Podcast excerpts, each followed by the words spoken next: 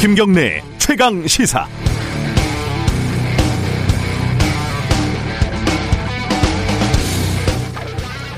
코로나19 사태가 계속되면서요. 평소에는 몰랐는데 막상 닥쳐보니까 이해할 수 없는 부분이 참 여러 가지가 있습니다. 예를 들면 왜 위험이 뻔히 예상되는데 대면 예배를 보는가? 배송 물량이 늘어나면서 택배 기사는 죽어나가는데 어떻게 택배 회사는 돈을 세고 있을까? 경제가 어려워지면서 폐업, 해고 이런 사태들이 벌어지고 임금 삭감도 진행이 되는데 왜 임대료는 변화가 없을까? 특히 이 임대료는 정말 불가해합니다.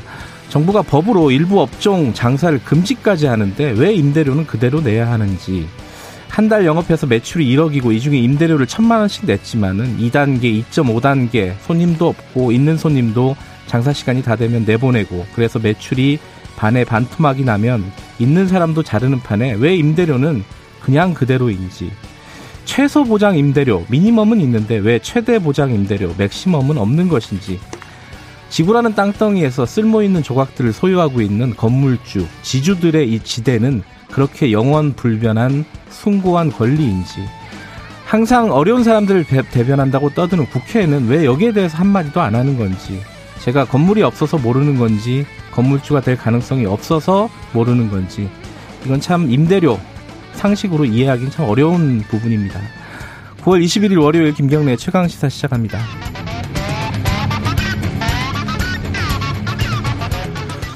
김경래 최강 시사 유튜브 라이브 열려 있습니다. 실시간 방송 보실 수 있고요. 샵 9730으로 문자 보내주시면 저희들이 공유하겠습니다. 짧은 건 50원, 긴 건 100원입니다. 스마트폰 콩 이용하셔도 좋고요. 1부에서는요. 김경수 경남지사 아, 예정돼 있고요. 2부에서는 김남국 의원, 이준석 최고위원과 함께하는 정치 사이다 준비되어 있습니다.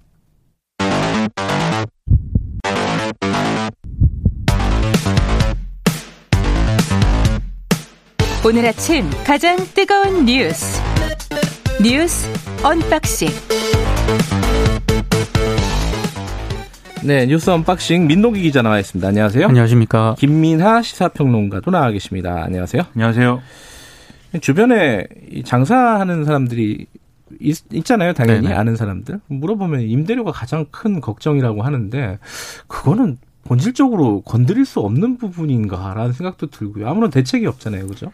호의만을 기대하고 있는 것이죠. 음. 건물주님이 착한 네. 임대료 이런 얘기만 그렇죠, 나오고 그렇죠. 네. 네.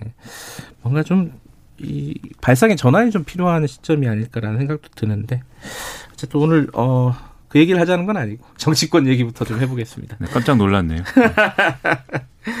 민주당 얘기부터 좀 해볼까요? 김홍걸 의원, 이상직 의원 이 징계를 지금 진행을 하고 있는 거죠? 어떻게 되고 있죠 지금? 그러니까는 더불어민주당의 이낙연 대표가 전당대회 네. 기간 동안에 이제 공약한 게 에, 이 더불어민주당판 공수처다 이렇게 불리우는 그 감찰 기구를 설립한 것이죠. 당내 공수처. 예. 그렇죠. 그래서 거기서 이제 김원걸 의원을 지난주에 이제 제명을 했고요. 예. 비례대표 의원이기 때문에 이제 제명을 했지만 의원직은 유지가 됩니다. 네. 그리고 어 이스타항공의 창업주이자 뭐 최근에 뭐 정리해고 등등의 어떤 여러 가지 논란에 휩싸여 있는 이상직 의원에 대해서 또 추석 전에 징계를 결정할 것이다라는 얘기가 민주당 내에서 이제 나오고 있는 상황이라는 거죠. 전에. 예. 그렇습니다. 이상직 의원은 지금 뭐 창업자로서 지금 상황은 굉장히 안타깝지만 이스타항공에 대해서 하지만 지분을 지금 이 어, 인수 과정에서 헌납했기 때문에 때문에 더 이상 할 것은 없다. 이렇게 주장을 하고 있는데요. 좀 더불어민주당이 계속 이 문제에 대해서 좀 긴장하고 있는 것은 양정숙 의원부터 시작해서 뭐 계속해서 이 더불어시민당이라든지 이렇게 좀 어, 그동안 뭔가 졸속 검증을 통해서 이렇게 비례대표가 된 사람들이 계속 문제를 발생시키고 있고 그리고 여기에 이어서 다른 이제 지역구 의원들도 이런 문제들이 계속 이제 불거지고 있고 이게 다 이제 이해 충돌이라든지 이런 문제로 기결되고 있기 때문입니다. 네. 그래서 어, 지금 나오는 얘기는 추석 연휴 전에 이런 악재를 다 털어 털어내야 민심이 더 악화되는 것을 막을 수 있다라는 게 당치도부의 기류이다라는 얘기가 또 나오고 있습니다. 어, 뭐 윤미향 의원은 기소가 된 상황이고 네. 그리고 이제 추미애 장관 같은 경우에는 계속 논란이 벌어지고 있는 상황이고 이런 이런 게 아무래도 좀 영향을 줬다고 생각할 수밖에 없겠죠. 그렇죠. 민주당 입장에서는 우리가 음. 아, 우리 민주당은 잘못한 게 분명한 것에 대해서는 이렇게 뭐 가차없이 음. 한다. 하지만 잘못한 게 불명확한 것이 있기 때문에 지금 추미애 장관 문제라든지 이런 것에는 나서지 않고 있는 것이다. 음. 과연 어, 이 국민의힘은 예를 들면 박덕흠 의원 같은 문제를 우리처럼 단호하게 처리할 수 있겠느냐 이렇게 음. 얘기하고 싶은 거라고 봐야겠죠. 박덕흠 의원 얘기 잠깐 해볼까요? 그 이분이 국토교통위에 20대 국회 때 간사를 했었어요. 그렇죠. 그렇죠? 어, 네. 간사를 했었고 근데 그 와중에 어 본인의 가족들의 명의로 돼 있는 건설 회사에서 수주를 많이 했다. 이거죠, 결국은? 그러니까 한마디로 최근 5년 정도 동안 5년 예, 예. 국토부와 서울시 산하기관 등에서 공사를 수주했는데요. 공공 정부 기관에서 그렇죠. 예. 근데 이제 신기술 사용료 등의 명목으로 한 천억 정도를 수주를 했다는 겁니다. 허허. 아, 그리고 박 의원은 대한전물건설협회 회장 당시에 골프장 고가 매입에 따른 배임 의혹도 받고 있는데요. 네. 그박 의원이 회장과 운영위원장을 지낸 대한전문건설협회하고 전문건설공제조합 전직 기관장 50명 정도가요. 이미 업무상 배임 혐의로 지난 10일 박 의원을 고발을 했거든요. 예. 해당 사건이 서울중앙지검 조사 2부에 배당이 됐다고 합니다. 근데 고발인들 주장은 지난 2017년에 이미 박 의원을 고발을 했는데 네. 그때는 검찰 수사가 진행되지, 진행되지 않았다 이렇게 주장을 하고 있거든요. 예. 그러니까 이번에는 검찰 수사가 제대로 될지 이것도 하나의 포인트인 것 같습니다. 골프장을 고가로 시세보다 좀 비싸게 샀다는 비싸게 의혹인데 그거는 그건 법적으로 이거는 이거는 처리돼야 될 문제고 그렇습니다. 근데 지금 이제 수주를 천억 원 했다는 거는 이해 충돌에 대한 문제잖아요. 그렇죠. 그렇죠. 국토위 소속 국회의원으로 예. 있으면서 예. 피감 기관으로부터 이걸 수주했다는 게 만약에 사실이라면 이건 문제가 될 수 있죠. 박덕흠 의원의 입장은 뭡니까? 그러니까 정확한 입장은 오늘 기자회견을 열겠다고 일단 입장을 밝혔습니다. 예. 근데 이제 의원실 관계자가 한겨레 등 일부 언론과 인터뷰를 했는데요. 한 20년 전부터 99% 관급 공사였고 예. 오히려 국회의원 되기 전에 공사 수주액이 더 많았다 이렇게 해명을 했고요. 아, 원래 잘 나가는 회사들이었다. 원래 뭐 많았다 이런 네. 입장이고 이해 충돌이 아니라 원래 우리는 관급 네. 공사만 해왔다. 음, 네. 음, 그리고 이런 입장도 내놨습니다. 서울시 네. 발주도 없다가 요즘에 생긴 것처럼 언론 보도가 나오고 있는데 네. 아, 예전에도 있었다. 의혹이 제기된 공사들도 대부분 공개 경쟁 입찰이었기 때문에 네. 외압이 있었다면 외압을 받은 사람이 있어야 한다. 이런 입장을 내놓았습니다. 근데 이게 약간 얘기를 비틀어 버린 것이 예. 그렇게 99% 관급 공사를 하고 있는 입장이더라도 의원이 됐으면 그거를 하지 말든지 그렇죠.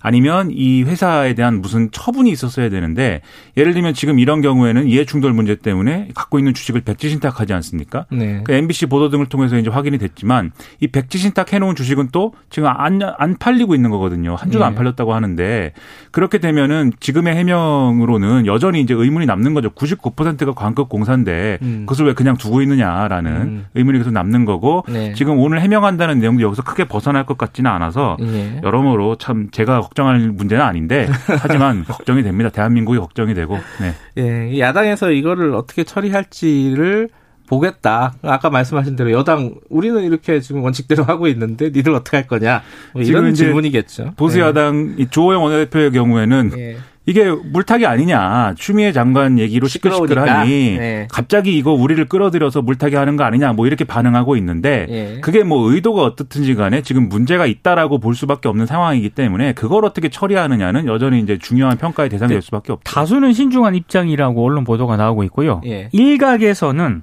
객관적인 조사를 통해서 사실관계를 밝혀야 한다라는 목소리도 있는데 네. 이 목소리가 아직 예, 주류인 것 같지는 않습니다. 예. 저희들이 3부에서 박탁금 의원 관련된 고발을 진행했던 쪽과 인터뷰가 예정돼 있으니까 그때 좀 자세하게 좀 알아보도록 하고요. 다음 얘기는 지역화폐 얘기를 좀 해볼까요? 그, 어, 조세 재정연구원에서 애초에 발단은 그거였죠. 지역 화폐가 그렇게 효과가 없다. 결론적으로는. 그렇게까지 효과는 없다.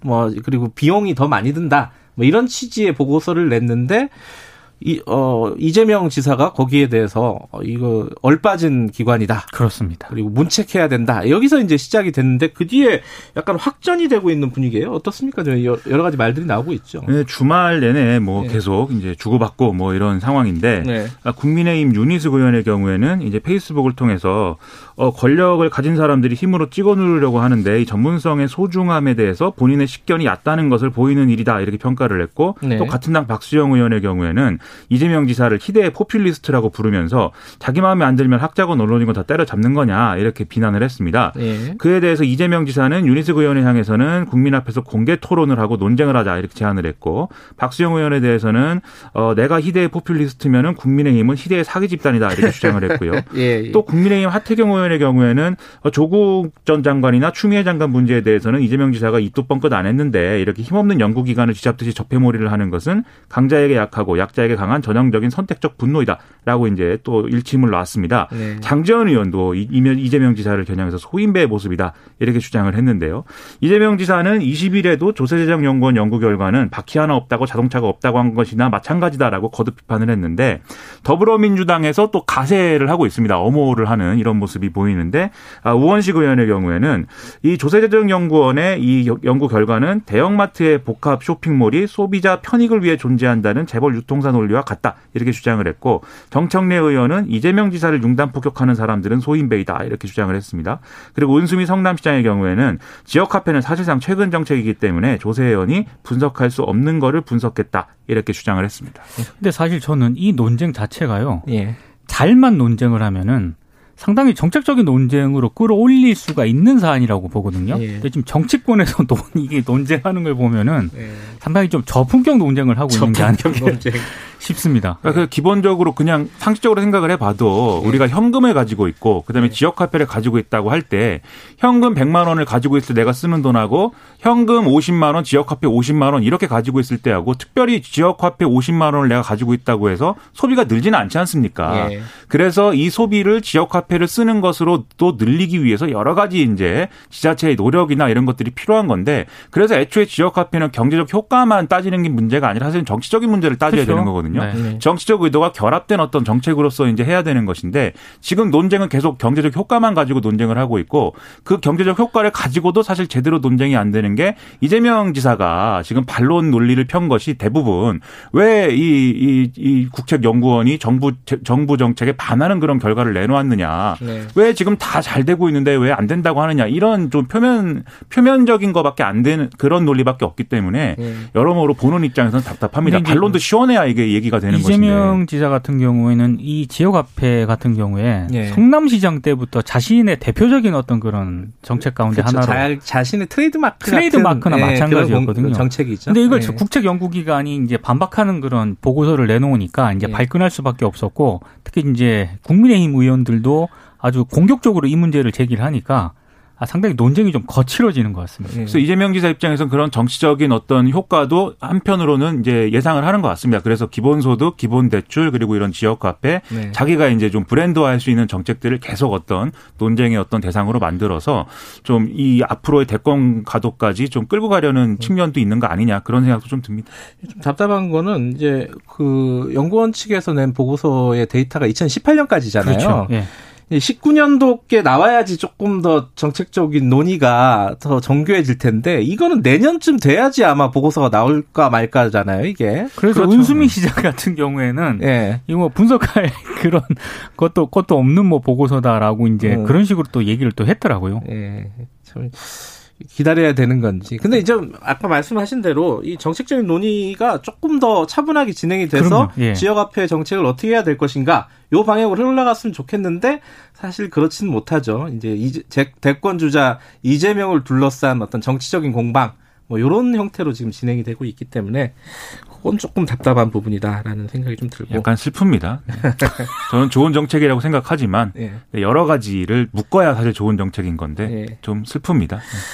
어, 하나만 더 알아볼까요? 그 이재용 부회장에 대한 그 국정농단 재판 그 파기환송심이 시작이 됐잖아요. 그죠? 네. 근데 그게 재판부가 뭐 편향됐다 아니다 뭐 이런 논란이 좀 있었잖아요. 정리가 좀 됐다고요? 근데 그 지난 18일 박영수 특별검사팀이 특검 예. 예 특검팀이 재판부 기피 기피 신청을 그 전에 냈거든요. 그러니까 저, 저 재판부는 못 믿겠다 이거잖아요, 그죠? 그 정준영 예. 판사라고 이제 예. 너무 그 이재용 부회장에게 편향된 어떤 판결을 했다 이것 예. 때문에 지금 기피 신청을 했는데 대법원이 이걸 기각을 했고요. 예. 기각을 하면서 법관이 불공평한 재판을 할 것 같지 않다 이런 이유를 들었다라고 합니다. 네. 그래서 아마 중단된 지난 1월 17일 이후에 중단된 이재용 부회장 재판이 다시 이어갈 것으로 보이는데 근데 이게 지금 정준영 부장판사 같은 경우에는 또 내년에 인사 대상이라고 하거든요. 음. 그러니까 아무래도 재판을 속전속결로 처리할 가능성이 굉장히 높은데요. 네. 어, 만약에 지금 이, 이 파규환 송심 재판부가 집행유예를 선고를 하게 되면 이재용 부회장에 대한 양형은 사실상 확정이 되는 셈이기 때문에 네. 이 재판이 어떻게 진행될지도 상당히 좀 주목이 되고 있습니다. 재판 시작부터 이 판사님이 계속 삼성과 이재용 부회장에 대해서 뭐 여러 가지 법적 문제를 거론하는 게 아니라 어드바이스를 굉장히 많이 하고 네. 어, 조언을 하시고 앞으로 깨끗하게 우리가 재벌을 운영하려면 어떻게 해야 되는가 여러 아이디어를 주셨기 때문에 네. 어, 뭐 판결과는 별개로 뭐 한국 경제 그것이 얼마나 도움이 되는지 상당히 기대감이 커지고 있습니다. 정상을 참작할 이유가 크다고 보는 게 네. 박영수 특검팀의 판단이죠. 네. 어, 여기까지 알죠. 뭐 추미애 장관 얘기는 뭐 내일 좀 해보죠. 뭐 여기까지 듣겠습니다. 고맙습니다. 고맙습니다. 고맙습니다. 민동기 기자 김민아 시사평론가였습니다. 지금 시각은 7시 36분 향해 가고 있습니다. 최강 시사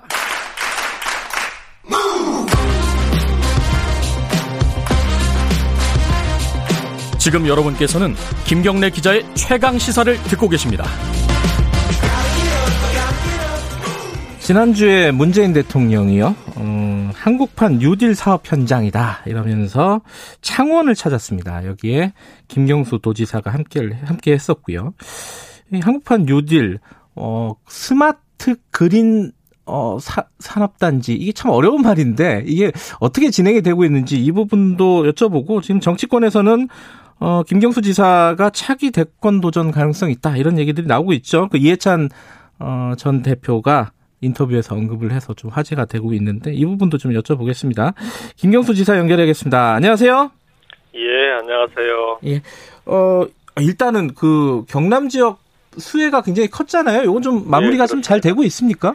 예, 응급 복구는 다 끝났는데요. 예. 아무래도 좀 근본적인 대책은 좀 시간이 걸리고. 예.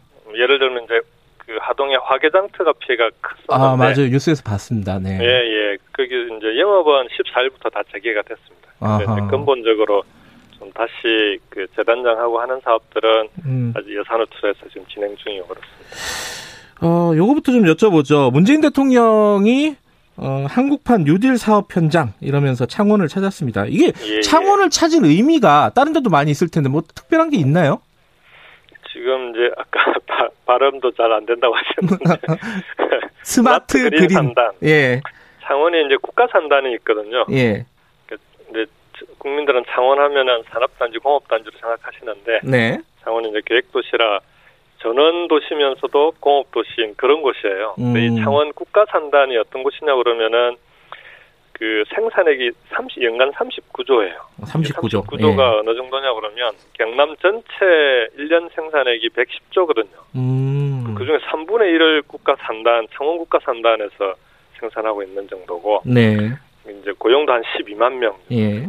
수출만 해도 100억 불 되는 곳인데 예. 이제 문제가 제조업이에요. 자동차, 기계, 조선, 항공 이런 중공업 위주고 LG전자가 들어와 있고 예. 그러다 보니까 그 동안에 이제 이전 정부들에서 제조업 하면은 4차 산업혁명 바람에 밀려가지고 네. 아무래도 좀 뒷전으로 투자도 뒷전이고 그러지 않았습니까? 그렇죠. 어려워지고 있다 그랬는데 예. 이게 이제 제조업을 이대로 두면은 우리 지역뿐만 아니라 이제 대한민국이 제조업 5대 강국이었는데 이 경제가 흔들리는 상황인 거예요. 네.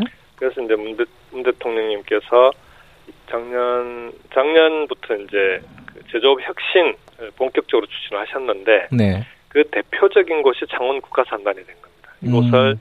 스마트 산단으로 바꾸자. 공장을 하나하나 스마트 공장으로 바꾸는 것도 중요한데 네. 그러면 속도가 늦으니까 아예 국가산단 전체를 통으로 스마트 산단으로 신속하게 전환하자. 그게 이제 스마트 산단 선도 프로젝트입니다. 그 스마트 산단 이 말은 네. 멋있는데 실제로는 어떻게 돼, 뭘 바꾸는 거예요? 음, 그, 그 공장 하면은 중공업 공장 하면은 다 이제 작업복 입고 기름 묻히고 이제 이렇게 상상들 그렇죠. 하시잖아요. 네, 네. 근데 지금 스마트 공장 구축된 데를 가 보면은 이그 기계들이 기계들을 운영하는데 예. 이 패드를 가지고 아이패드 같은 패드로 가지고 아. 기계들을 다 운영을 해요. 예, 공장에 나오는 그런 공장처럼 되는 거예요. 영화에 나오는 그런 공장처럼 되는 거예요. 오. 그래서 예를 들면은 상호 국가 국가 산단에 2019년 작년까지 스마트 공장으로 이제 정부에서 지원해서 스마트 공장으로 바뀐 데가 한 300군데 가까이 돼요.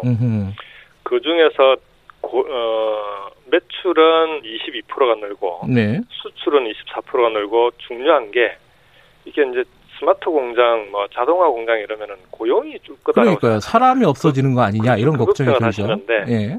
그 공장들은 스마트 공장으로 정부가 지원해서 바뀐 데는 1년 동안 몇 고용이 1000명이 늘었어요. 어, 그 어떻게 그게 그, 가능하죠? 어. 그러니까 이게 이제 그런 선순환 구조인데 예. 이게 공장이 스마트화지니까 이게 자동화뿐만 아니라 지능화라고 그래가지고 이게 어디서 문제가 생기는지를 다 제조 데이터를 가지고 관리가 가능한 거예요. 네. 불량률이 떨어지고 네. 품질이 좋아지니까 해외에서 주문 물량이 늘어요. 그래서 음. 수출이 늘어납니다. 음흠. 그러다 보니까 새로운 사람을 뽑아야 되고 음흠. 그렇게 해서 이제 그 신규 고용이 일어나는데 네. 신규 고용은 대부분이 청년 아니면 여성이에요. 예. 그러니까 이게 이제 그런 공장에서 청년들도 일할 수 있고 여성들도 얼마든지 일할 수 있는 그런 공장이 되는 음. 거거든요.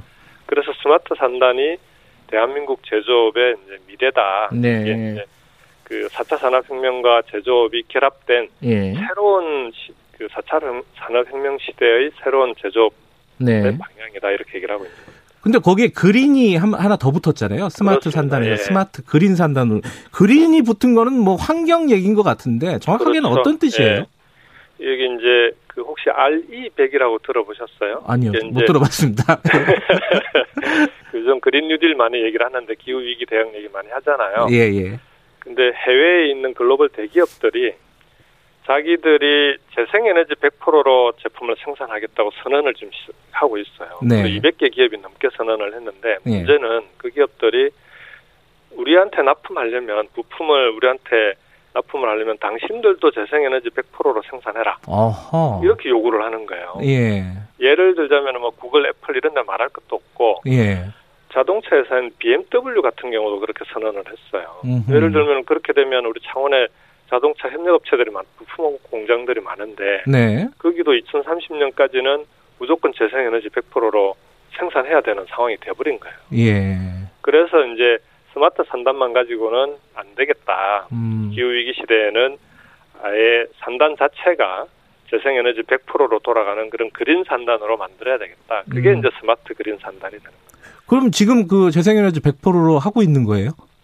아직까지는 안, 안 되고 이제 지금 아하. 늘려가고 있는 중이죠. 예. 이게 2030년, 40년, 50년 단계적으로 하라는 거고 예. 그 대기업들도 자기들도 이제 그렇게 시한을 주고 예. 앞으로 10년 줄 테니까 음. 어디까지 하고 그 계획을 내놔라 이거예요. 음흠. 그래서 지금은 우리는 10년 뒤에 근데 100%가 되려면 지금부터 준비 안 하면 늦잖아요. 그렇죠. 재생에너지 네. 하루아침에 되는 게 아니니까. 예. 근데 이제 지금 말씀하신 대로 창원 그 산단 국가산업단지는 어, 잘 나가고 있는 거예요. 그러면은 매출도 늘고 네. 수출도 늘고 고용도 예, 예. 늘고. 그런데 전체적으로 경남 전체로 보면은 경제 상황이 좋지는 않을 것 같습니다. 왜냐하면 코로나 위기는 뭐 경, 경남이 피해갈 수는 그렇죠. 없을 거 아니에요. 예, 어떻습니까 맞습니다. 경제 상황은? 어 아무래도 이제 소상공인 자영업이 워낙 어려우니까요 코로나 예. 때문에 예. 전체적으로는 경남도 만만치 않은 거죠. 예. 그래서 어 그러니까 제조업도 업종별로 차이가 있어요. 예, 그렇겠죠. 그러니까 예를 들면은 음. 자동차 부품 협력업체들 중에 해외 그 하고 거래를 많이 하는 곳은 오히려 늘어요. 이번에 대통령님 방문하셨던 공장이 테림 산업이라는 자동차 부품 공장인데, 네네. 거기는 코로나 이후에도 매출이 계속 늘고 있어요. 네. 하반기에는 네. 주문이 더 몰린다는 거 아닙니까? 이, 이유는 뭐냐 그러면 지난번 코로나 1차 대유행 때전 네. 세계가 셧다운 돼버렸잖아요. 다 예. 문을 닫아버렸잖아요. 예. 유일하게 세계에서 돌아간 공장이 대한민국 제조업만 돌아갔어요. 음흠. 그러다 보니까 해외에 있는 기업들이 대한민국의 제조업에 대해서는 네. 그이 이제 한한더 쳐 주는 거죠. 음. 옛날에는 우리가 북한하고 이게 한반도가 늘 긴장 상태니까 네. 협상하러 가면은 당신네들은 언제 무슨 일이 생길지 모르니까 그걸 반영해서 부품 가격을 깎아라. 음, 코리아 디, 스카운트라고 그랬는데. 디스카운트. 예. 네. 근데 요, 요즘은 가서 협상을 하면 코로나 때도 문을 열었던 기업인데 뭐 우리가 큰 소리 치는 거죠 우리 부품 음. 협력업체들이 예. 그래서 코리아 프리미엄 K 방역의 성공으로 예. 코리아 프리미엄이 작동한다 이렇게 얘기를 하거든요. 예. 그래서 이게 이제 업종별 차이들이 좀 있습니다. 예. 그래서 어려운 곳은 정부가 지원을 하고 잘 나가는 곳은 계속해서 더 잘할 수 있도록 격려하고 이렇게 나가야 될 것 같아요. 그러니까 어려운 데가 아까 말씀하셨듯이 특히 어려운 데가 소상공인 자영업자들입니다. 예. 요번에 이제 4차 추경안이 그 어려운 사람들에게 도움을 주기 위해서 만든 거라고 볼 수 있잖아요. 네, 어, 떻게 예, 어떻게 보십니까? 평가를 한다면은 그게 뭐 두텁게 어, 예. 타겟팅해서 지원을 하겠다는 게 처음에 생각이었는데 그것대로 지금 설계가 됐다고 보세요? 음, 원래 이제 피해 지원, 무슨 네. 재난이 생겼을 때 피해 지원은 피해를 입은 곳에 선별적으로 지원하는 게 맞잖아요. 예. 근데 이제 지난번 1차 지원 때는 여기 코로나 때문에 지금 상황이 급한데 그 선별하고 앉아있기가 힘들다. 시간이 네. 걸린다. 그래서 빨리 지원하자. 네. 이렇게 했던, 했던 거고, 빨리 지원하면서도 그때도 선별적으로 피해가 큰 곳은 찾아가지고 다 지원을 했었어요. 네. 근데 이번에는 이제 2차 지원이니까 지난번에 지원한 경험이 있으니까 그 피해를 입었던 곳이 어딘지 어디가 피해가 컸는지가 데이터를 정부가 1차적으로는 갖고 있는 겁니다. 지방정부와 네. 함께. 그래서 그쪽에 특히 소상공인 자영업을 중심으로 지원하고 대신에 1차 때보다도 금액을 늘리자라고 해서 음. 지원 금액도 늘었거든요. 저는 네. 이건 바람직한 방향이라고 생각합니다. 예. 대신에 빨리 해야죠, 빨리 국회에서. 그 국회 이, 예, 지금처럼 이제 신속하게 진행되면 다행인데 혹시 또 발목 잡혀가지고 늦어지면은 예. 추석 전에 지급이 안 되면은 문제가 생기는 거죠. 지금 국회에서 내일 통과시키겠다는 게 이제 정부 여당의 입장인데. 그렇죠. 예. 지금 논의가 진행은 되고 있어요. 근데 하나 걸리는 게 통신비 2만 원 요 문제가 예, 예. 약간 뭐 여론도 좀 갈리는 데다가 국회에서도 야당 입장들이 좀 다릅니다. 예. 이, 이거는 지사님도 몇 차례 발언을 하신 것 같은데 이거 어떻게 해야 됩니까? 통신비 2만 원 그대로 고 해야 됩니까? 아니면 좀 다르게 생각을 해야 되는 겁니까? 우선 제가 발언했던 한 차례 했고요. 몇 차례. 아, 그런가요? 무료 와이파이망. 예, 예, 요 얘기, 요, 요쪽으로 좀 돌려보자는 말씀하신 거죠? 그, 그거는 이제 취지는 그런 거였죠. 지금 예. 인생 현장에 추경이 시급한데. 예.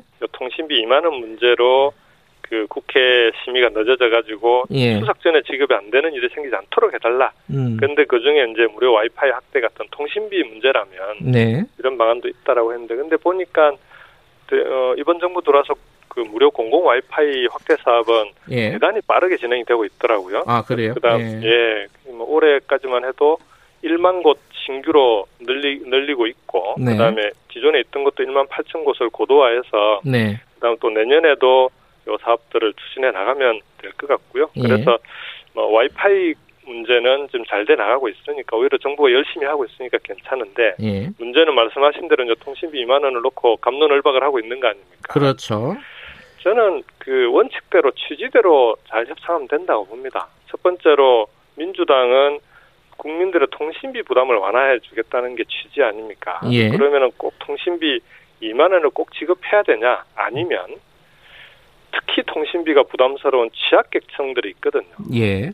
그런 취약계층들에게 통신비를 좀 적극적으로 조금 더 두텁게 지급하고 음. 그 다음에 그 그렇게 해서 혹시 재원이 남으면 야당은 또 뭐 전 국민 무료 백신 얘기를 하는데 뭐 그건 현실성이 없는 얘기인 것 같고요. 예. 전 국민에게 할 수, 저기 지급할 수 있는 백신이 없다는 거 아니에요. 지금 예. 당장 확보도 어렵고 다만 음. 방역에 도움을 주자는 취지니까 예. 그렇다면은 무료 접종 대상 중에서 지금 취약계층들이 빠져 있는 부분이 있으니까 거기도 그런 취약계층 중심으로 무료 접종 대상을 좀 확대해 나가는 서로 좀 한 발씩만 양보하면 저는 뭐 음. 뭐 상생할 수 있는 그런 방안이 나올 수 있을 거다 이렇게 생각합니다. 그러니까 이제 13세 이상 전 국민에게 이제 통신비 2만 원 지원하는 건 사실상 보편 지원이잖아요.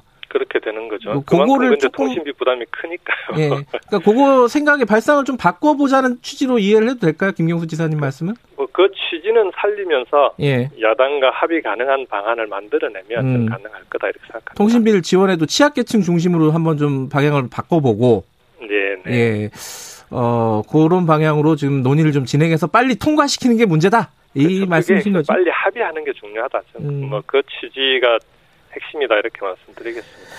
또 하나가 지금 어 약간 난데없는 논란이긴 한데 지역 화폐 논란이 네. 확 붙어버렸어요 이게. 네. 예, 김경수 예, 지사, 예. 아, 김경수 지사란다. 이재명 지사님 저 중심으로 예. 해서 예. 이게 이제 지역 화폐가 큰 효과가 없다. 이런 취지의 보고서가 나왔고 이재명 지사 이건 어, 얼빠진 기관이다. 어, 이게 네. 제대로 된그 보고서가 아니다라는 취지로 계속 공격을 하고 있습니다. 야당 네. 의원들은 또 이재명 지사를 공격을 하고 있고요.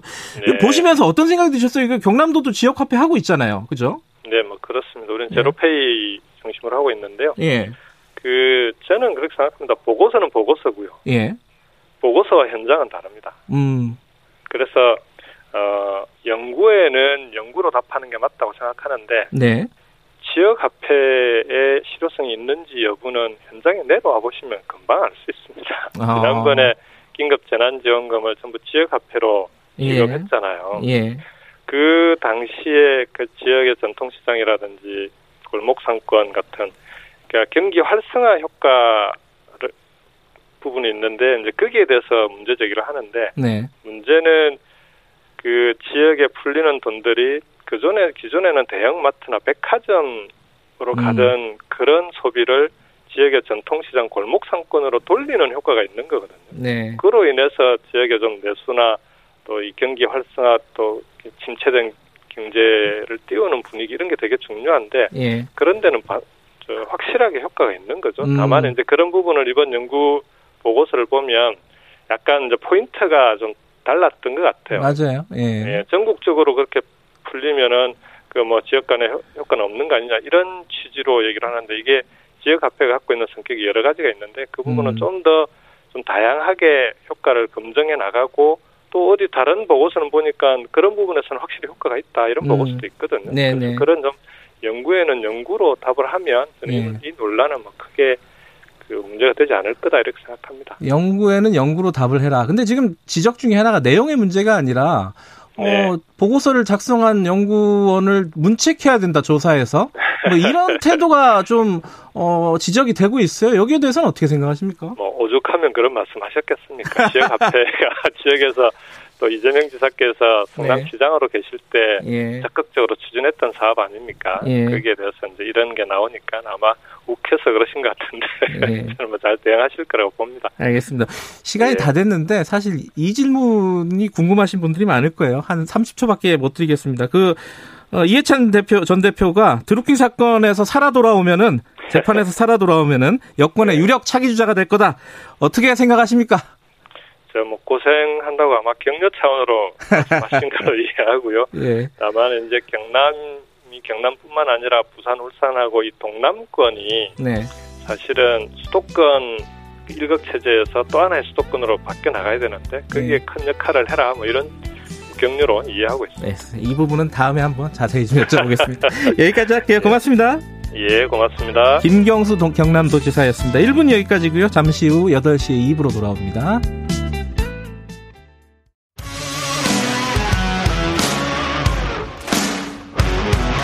탐사보도 전문 기자 김경래 최강 시사.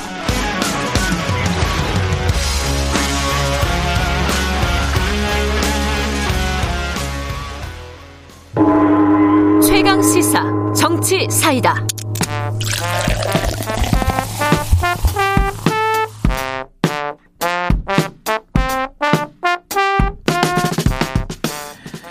답답한 정치, 고여있는 정치, 묵은 정치는 가라. 여의도 정치에 젊은 피가 떴다. 김남국, 이준석, 이준석, 김남국의 정치사이다. 매주 월요일 두 분과 함께 전국의 뜨거운 현안 다뤄보는 시간입니다. 오늘도 어김없이 두 분 나와 계십니다. 먼저 더불어민주당의 김남국 의원님, 안녕하세요. 네, 안녕하세요. 주말도 쉬지 않고 민생을 열심히 챙기는 안산 단원을의 김남국입니다. 진짜 안 쉬었어요? 네, 주말 어제도 한 9시 반에 어, 간식 같은 거 장봐가지고 와가지고, 네. 오전에는 정리정돈 청소하고, 오후부터 열심히 밤 9시까지 일했습니다. 어, 잘 노는 사람이 일도 잘한다던데, 이게. 아, 저는 노는 게 일하는 겁니다. 아, 그래요? 큰일이네. 일하는 게 노는 것, 네. 불안, 불안하다. 좀 번아웃 할 것 같습니다, 김남국에 저러다가. 그러니까요. 좀 쉬시면서 하세요. 뭐 한 20년 네. 이렇게 살았기 때문에 네. 괜찮습니다. 김남국 의원님, 그리고 국민의힘 이준석 전 최고위원 나와 계십니다. 안녕하세요. 안녕하세요. 태릉 개발에 반대하는 이준석입니다. 아, 까 보니까 네. 그 킥보드 타고 다니시더라고요. 예, 예. 그게 뭐 환경 이런 것 때문이에요? 아니면 진짜 시간 효율 이것 때문이에요? 서울에서는 지하철 플러스 킥보드 조합이 제일 빠른 것 같아요. 그래요? 네. 아, 지하철 타시고 항상? 상계동이 다른 교통은 좀 안 좋고요. 네. 지하철은 그래도 4호선, 7호선 타고 다닐 수 있기 때문에 네. 네 그래도 낫습니다. 지하철역 내려가지고 킥보드 타고 여기까지 오시는 거예요? 네, 맞습니다. 아하. 굉장히 약간 느낌이 젊은 느낌. 항상 아슬아슬하게 도착해가지고 혼자 방송했으면 하는 간절한 바람이 있었는데 제가 서울, 지하철은 정시에 다닙니다. 항상 헷갈리는데 8시 반까지가 아니라 8시 20분까지라서 네. 자, 바로 본론으로 들어가겠습니다. 유튜브 라이브 열려 있고요. 샵 9730으로 문자 보내주시면 반영하겠습니다. 짧은 문자 50원, 긴 문자 100원입니다. 스마트폰 콩 이용하셔도 좋고요. 어, 할 얘기가 많으니까 훅훅 지나가죠. 일단 추미애 장관 얘기 잠깐 해보죠. 지금 어, 한풀 꺾인 느낌도 좀 들고요. 그런데 이제 대정부 질문을 할때 너무 이 얘기만 한 거 아니냐. 오히려 음. 여론에 별로 안 좋을 것 같다는 지적도 좀 있었고 이준석 의원께서 좀 한 말씀 해주시죠. 뭐 대정부 질문이라는 게 예. 나흘 동안 하잖아요. 네. 근데 분야가 나눠져 있어요. 예. 그러니까 처음에는 첫날 정치하고 그다음에 외교안보하고 네. 그다음에 경제하고 그다음에 사회문화 이런 거 하거든요. 근데 저희도 이제 사실 3일째 경제할 때는 추미애 장관 딱히 건드리지도 않았어요. 음. 예, 그 말은 뭐냐면 나머지 생각해 보시죠. 정치 영역에서 문제되고 있습니다, 이거. 네. 그리고 외교 안보 측면에서도 국방부가 여기에 대해서 해명해야 될 부분이 있기 때문에 음. 물어볼 수밖에 없었습니다. 네. 그리고 마지막 날에 이제 추미애 장관 나와가지고 거의 이제 눈을 부릅뜨고 또 훈계 쪽으로 나왔죠. 예, 저희가 항상 이런 상황 속에 국무위원들이 예. 국회와 입법부 그리고 그들이 대표하는 국민들을 존중한다고 한다면은 사실 이런 어떤 태도 논란이란지 이런 거 불거지지 않을 텐데 너무 이번에 이제 좀 추미애 장관이 고압적인 자세로 나온 것 같아가지고 안타깝고 한 일례로 김남국 의원 보십시오. 얼마나 센 이야기, 강한 이야기 많이 하고 다닙니까? 하지만 평소에 방송국의 대기실에 항상 생글생글 웃고 있기 때문에 아무도 김남국 의원 비판하는 사람 없지 않습니까? 방송가에서. 그런 것처럼 추미애 장관도 좀 웃으세요. 음, 뭐 웃을 상황은 아닌 것 같기도 하고, 예. 적어도 싸우진 마세요, 그러면. 싸우려고 드는 자세로 오는 느낌이 안 들게 좀 했으면 좋겠습니다. 김남국 의원도 한 말씀 하시고 시작하죠. 네, 네. 4일간의 대정부 질문을 좀 평가하면 국민 여러분께 먼저 송구하다, 죄송하다라는 말씀을 드려야 될 것 같습니다. 네. 이 코로나19로 정말 많이 힘든 그런 상황이기 때문에 민생을 챙기는 대정부 질문이 되었어야 됐는데 네. 민생이 실종된 대정부 질문이었기 때문에 너무나 송구스럽다는 말씀을 좀 드리고 싶습니다. 음. 어, 야당에서 어떻게 보면 정치 공세 성격의 추미애 장관 질의는 할 수 있다라고 저는 생각이 드는데요. 네. 만약 대정부 질문을 통해서 추미애 장관에 대한 어떤 질문을 했다라고 한다면 어, 새로운 어떤 이야기를 끌어내거나 유미한 어떤 질문 답변을 이렇게 끌어냈어야 됐는데 네. 그런 것들이 좀 전혀 없었던 것 같습니다. 오히려 추미애 장관에게 유리한 답변. 어, 국방부 장관이 그 당시에 전화로도 다른 병사들도 한 35명 이상이 전화로도 휴가 연장을 했기 때문에 특혜가 아니다. 네. 요양심의도 다른 병사들도 하지 않았다라는 그런 어떤 답변들이 나와버렸기 때문에 오히려 반복된 어떤 추미애 장관에 대한 질문이 국민들에게는 좀 답답하게 느껴지지 않았나라는 생각이 듭니다. 오히려 지금 코로나19로 굉장히 경제가 어렵고 민생이 어렵기 때문에 야당에서 지금 이번 4차 추경 효과를 어떻게 보고 있느냐 아니면 재정 건전성 굉장히 지금 좀 어 렵다고 하는데 코로나19가 어려, 어려워지면 내년과 관련된 정책 예산을 어떻게 볼 것이냐. 또 지금 이번 4차 추경으로 많이 지금 사각지대에 있는 분들이 있는데 이런 것들은 어, 어떻게 할 것이냐라는 그런 부분에 대한 좀 정부의 답변을 요구했으면 좋았을 텐데 음. 그런 것들이 좀 많이 부족해서 이번에 좀 죄송스럽다는 말씀입니다. 같은 답변을 듣고도 김남국 의원이랑 저는 해석이 좀 다른 것 같은데 네. 예를 들어 60만 장병 중에 35명 정도가 그런 혜택을 받았다. 그런 걸 특혜라고 얘기합니다. 800만 음. 분의 1의 확률이 로또고요. 60만 분의 35도 충분히 특혜입니다. 음. 그렇기 때문에 그런 부분에 대해서 계속 이제 질문을 이어나갈 수밖에 없던 거고요. 저는 사실 이번에 추미애 장관도 결국에는 뭐 논점을 계속 회피했습니다. 음. 그러니까 저는 답해야 될 부분들이 있었는데 그 부분을 피해간 것이 예를 들어 이걸 한번 지적해 볼게요. 어, 이제 결국 추미애 장관 측 주장이라는 거는 결국 휴가 연장이 적법하게 적절한 시기에 됐다는 거 아닙니까? 네. 그럼 당직 사병이 전화를 했을 때 너 복귀해라 그랬을 때 나 휴가 연장됐어. 나 복귀 안 해라고 답한 것이 아니라 왜 곧 들어가겠다라고 답변했는지.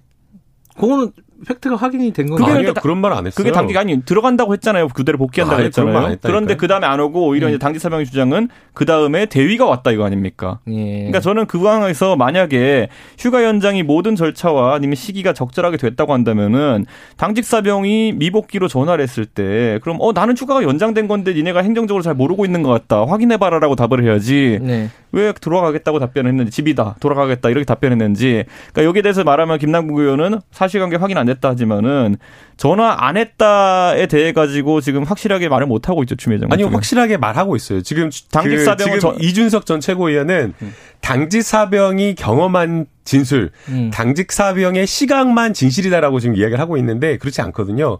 지금 추미애 장관 아들은 그 당직 사병과 통화한 기억이 없다, 통화하지 않은 것 같다라고 일관되게 이야기를 하고 있거든요. 그리고 지금 여러 지금 부대에 다른 동료들이 병사들이 이야기를 하고 있어요. 지금 오히려 그 이야기를 했던 당직 사병은 같이 생활했던 부대의 당직 사병이 아, 그 부대의 동료가 아니라는 거예요. 함께 생활했던 동료 A, B, C는 이렇게 이야기를 하고 있어요. 뭐라고 얘기를 하냐면 그 당시 아무 문제가 없었다 오히려 미복 귀 복귀와 관련돼서 전혀 문제가 없었다. 그리고 그 당시에 만약에 문제가 있었다라고 한다면 25일이 아니라 23일, 24일 날 그때 미복귀와 관련되어서 우리 부대에서 같이 생활하는 부대에서 분대장이나 이런 사람들이 문제 지적하고 난리가 났어야 되는데 전혀 그런 게 없었다. 오히려 그 현 병사가 현모 병사가 혼자 착각하고 문제 잘못 착각한 거 아니냐라고 이렇게 지적하고 있거든요. 실제로 지금 현모 병사 같은 경우에 지금 SNS 다 닫고 잠적해 버렸어요. 그래서 지금 이 부분에 있어서는 위에서 지휘관이 전화로 다 휴가 연장이 되었는데 해당 부분에 대해서 현모 병사가 잘못 오해했을 수 있다라는. 이 부분이 아니, 분명히 있기 때문에 거잖아요. 그래서 결국 그래서 전화를 했을 때 그래서 이 부분은 분명히 전 제가 봤을 때는 진짜 해프닝에 불과한 것이다. 전화를 했을 때 그러면 나는 휴가가 연장되었다고 답을 했어야 되는데 그걸 안 했기 때문에 지금 이제 전화를 한 적이 없다라고 얘기하는데 지금까지 전화를 누가 했느냐 아니냐에 대해 가지고는 보좌관 전화도 그렇고 지금까지 우리 추미애 장관 측에 말이 틀린 적이 많았어요. 그렇기 때문에 전화를 하면 어떻게 되는 겁니까 이러면? 아니 지금 추미애 장관님 말씀 그대로 다 맞고 있잖아요. 본인 전화한 적 없다라고 이야기를 그대로 이야기를 했고, 아니 그건 본인이 모르는 사실이다라고 이야기를 한 거고요. 보좌관과 보좌관이 직접 전화한 건 아, 모를 수 있는 거죠. 음. 본인이 지, 실제로 민원실에 전화하지 않았다라고 하는 부분은 압수수색한 녹취 1,500개 깠는데 실제 지금 확인되지 않았다, 없다, 전화한 사실 없다라고 지금 민원실 기록은 누가 그럼 허위로 작성한 겁니까? 부모가 연락 왔다는? 아, 그 무슨 소리예요? 그거는 연통 기록에 남아 있는 그러니까 거잖아요. 누가 작성한? 아, 그건 허위가 알겠습니다. 아니라 잘못 기록할 수 있는 아, 거죠. 허위가 아니라 잘못이다. 아, 잘못 뭐 기록할 수 있는 지금 거죠. 해석은 이제 예. 보좌관 전화를 그렇게 해석을 했는 것이냐, 뭐 네. 여러 가지 이제 뭐 해석은 나오고 있는데 어쨌든 그건 음. 검찰 조사를 기다려야 되는 것 같은데 검찰 수사 결과가 추석 전에 나올 수 있을까요? 어, 충분히 나올 수 있다고 아, 생각이 됩니다. 알겠습니다. 어, 지금 압수수색되어 있는 것들 그리고 관련자들 진술 다 받아 있는 상황이고요. 예. 무엇보다 대질 신문이 굉장히 중요한데 세 명을 다 불러서 어, 대지 실무까지 했다라고 했기 때문에 그, 충분히 그, 가능하다. 이준석 의원께 요거 하나만 더 음. 여쭤보고 그 추미애 장관 관련된 아들 얘기 말고 이제 야당 쪽에서 계속 주장하고 있는 게 정치자금 문제. 예, 예. 뭐딸 식당에서 뭐 여러 번 사용했다. 뭐 그리고 논산 뭐 훈련소 앞에서도 사용했다. 뭐 이거잖아요. 이걸 가지고 아, 너무 작은 일을 부풀리는 거 아니냐 뭐 이런 시각도 있고 뭐 야당에서는 중요하다고 생각하기 때문에 문제 제기를 하는 거잖아요. 어떤 측면에서 중요하다고 생각하시는 건지. 그 정치 자금의 관리랑 굉장히 중요하고요. 예. 물론 이게 뭐 정치 자금을 예를 들어 분신술을 써 가지고 예. 나는 파주에 있는데 나는 뭐 거기 논산에서 결제됐다. 예. 이거는 상당히 문제될 수 있는 부분이고요. 하지만 지금 병역 문제보다는 저는 어뭐 시급성이나 음. 엄중성은 덜하다라고 보는 것이 이거는 기록이 다 남아 있는 거거든요. 네. 그렇기 때문에 시민단체 등이 만약 고발을 하고 한다고 한다면 이 부분도 수사를 하긴 해야 될 것이다. 음. 근데 이 부분이야말로 추미애 장관이 뭐 예를 들어 어, 영수증 처리 과정에 착오가 있었다 이런 식으로 이야기할 수도 있고 네. 저는 이거는 뭐 검찰도 검토해 보겠지만 나중에 네. 큰 문제는 아닐 것이다 이렇게 보고 다만 이제 저는 지적하고 싶은 거는 이게 윤리적으로 그러니까 그게 일요일 날 이제 본인의 딸의 이제 레스토랑에 가가지고 예. 이것을 이제 결제했다라고 되어 있는데 기자들이 일요일 저녁에 회식을 그렇게 이태원까지 가서 하는 일이 빈번한가. 음. 그렇다면 실제로 그 기자 간담회가 있었는지 등등도 확인해 봐야 된다라는 게 제 생각입니다. 알겠습니다. 여기 뭐 김남국 의원 뭐 반론 한마디 더 넘어가죠. 좀 지나치다라는 생각이 들어요. 네. 그러니까 결국에는 추미애 장관을 탈탈탈 먼지털이 식으로 해가지고 제2의 조국 정관 사태를 만들겠다라고 이렇게 하는데요. 이게 국민들이 이것을 결코 좋아하지 않는다라고 생각이 됩니다. 네. 그리고 이게 뭐 공이 깐다라고 한다면 야당 의원에 대해서도 봐야 되는데 나경원 같은 경우는 뭐 보니까 예전에 문제 지적한 기사들 보면 뭐 그 주유비로 몇 천만 원을 쓰고 하루에도 뭐 몇 번씩 같은 곳에서 주유를 하는 등 그런 말도 안 되는 일이 있거든요. 그 지구 몇 바퀴를 돌 수 있는 막 그런 주유비거든요. 동네는 동작군데. 그래서 이러한 어떤 문제가 있기 때문에 어 이거는 정치 자금을 얼마나 투명하게 썼느냐라는 문제로 봐야 되고 그리고 그 부분에 있어서는 뭐 지적할 사항은 있겠지만 본질하고는 상관없는 문제라고 원래 일요일 저녁에는요 김남국 의원 같이 마트가 장봐 와 가지고 집에서 일하는 게 답입니다. 네. 알겠습니다. 그, 그, 그, 기자들이랑 간담회 일요일 저녁에 잡는 사람 없습니다. 사무실에 출근했습니다. 네, 다른 얘기로 잠깐 저것도 비정상이네. 민주당이 조금 시끄러운 게 김원걸 의원, 이상직 의원 이 징계 문제를 가지고 좀 시끄럽습니다. 이거는 어 남의 당 얘기지만은 네. 어쨌든 빨리빨리 이렇게 어떤 징계를 하거나 어쨌든 논의를 하는 것 자체는 뭐 바람직한 거 아니냐라고 생각할 수도 있을 것 같은데 이준석 의원께서 평가하시기는 어떻습니까? 근데 이제 개연성이랑 이제 형평성 문제가 이제 어. 예를 들어 김원걸 의원의 여러 가지 문제가 된 건 알겠지만은 네. 그러면 과연 그 문제된 사안들이 이번에 기소가 된 윤미향 의원보다 그럼 덜한 것이냐. 음. 그래서 윤미 아, 더한 것이냐. 그래서 윤미향 의원은 과거에 그럼 믿고 지켜보겠다고 하고 네. 김원걸 의원은 사실상 바로 이제 국민들이 어떤 연유인지도 정확히 모르고 이렇게 제명을 하게 된 것이냐. 예. 사실 이게 윤리위원회라든지 이런 적절한 절차를 거친 게 아니라 예. 최고위원회에서 긴급 제명이거든요. 예. 근데 김홍걸 의원이 무슨 뭐 도주나 증거인멸 우려가 있는 것도 아니고 긴급 제명은 상당히 이례적입니다. 어. 이상직 의원도 뭐 징계를 해야 된다고 보세요? 저는 이상직 의원 같은 음. 경우에는 오히려 이거야말로 뭐 본인이 경영 사실상 경영했던 회사에 대한 음. 부분이기 때문에 따져볼 부분이 복잡 복잡할 겁니다. 음. 그렇기 때문에 뭐 윤리적으로는 지금 충분히 비난받을 소지가 있지만은 이것도 그러니까 민주당이 앞으로 어떤 원칙을 세우냐인데 지금까지는 음. 조국 장관이라든지 아니면 추미애 장관 등 윤미향 의원 등에 대해서는 의혹만으로 사퇴시키지 않는다. 음. 그리고 검찰 수사를 지켜보자.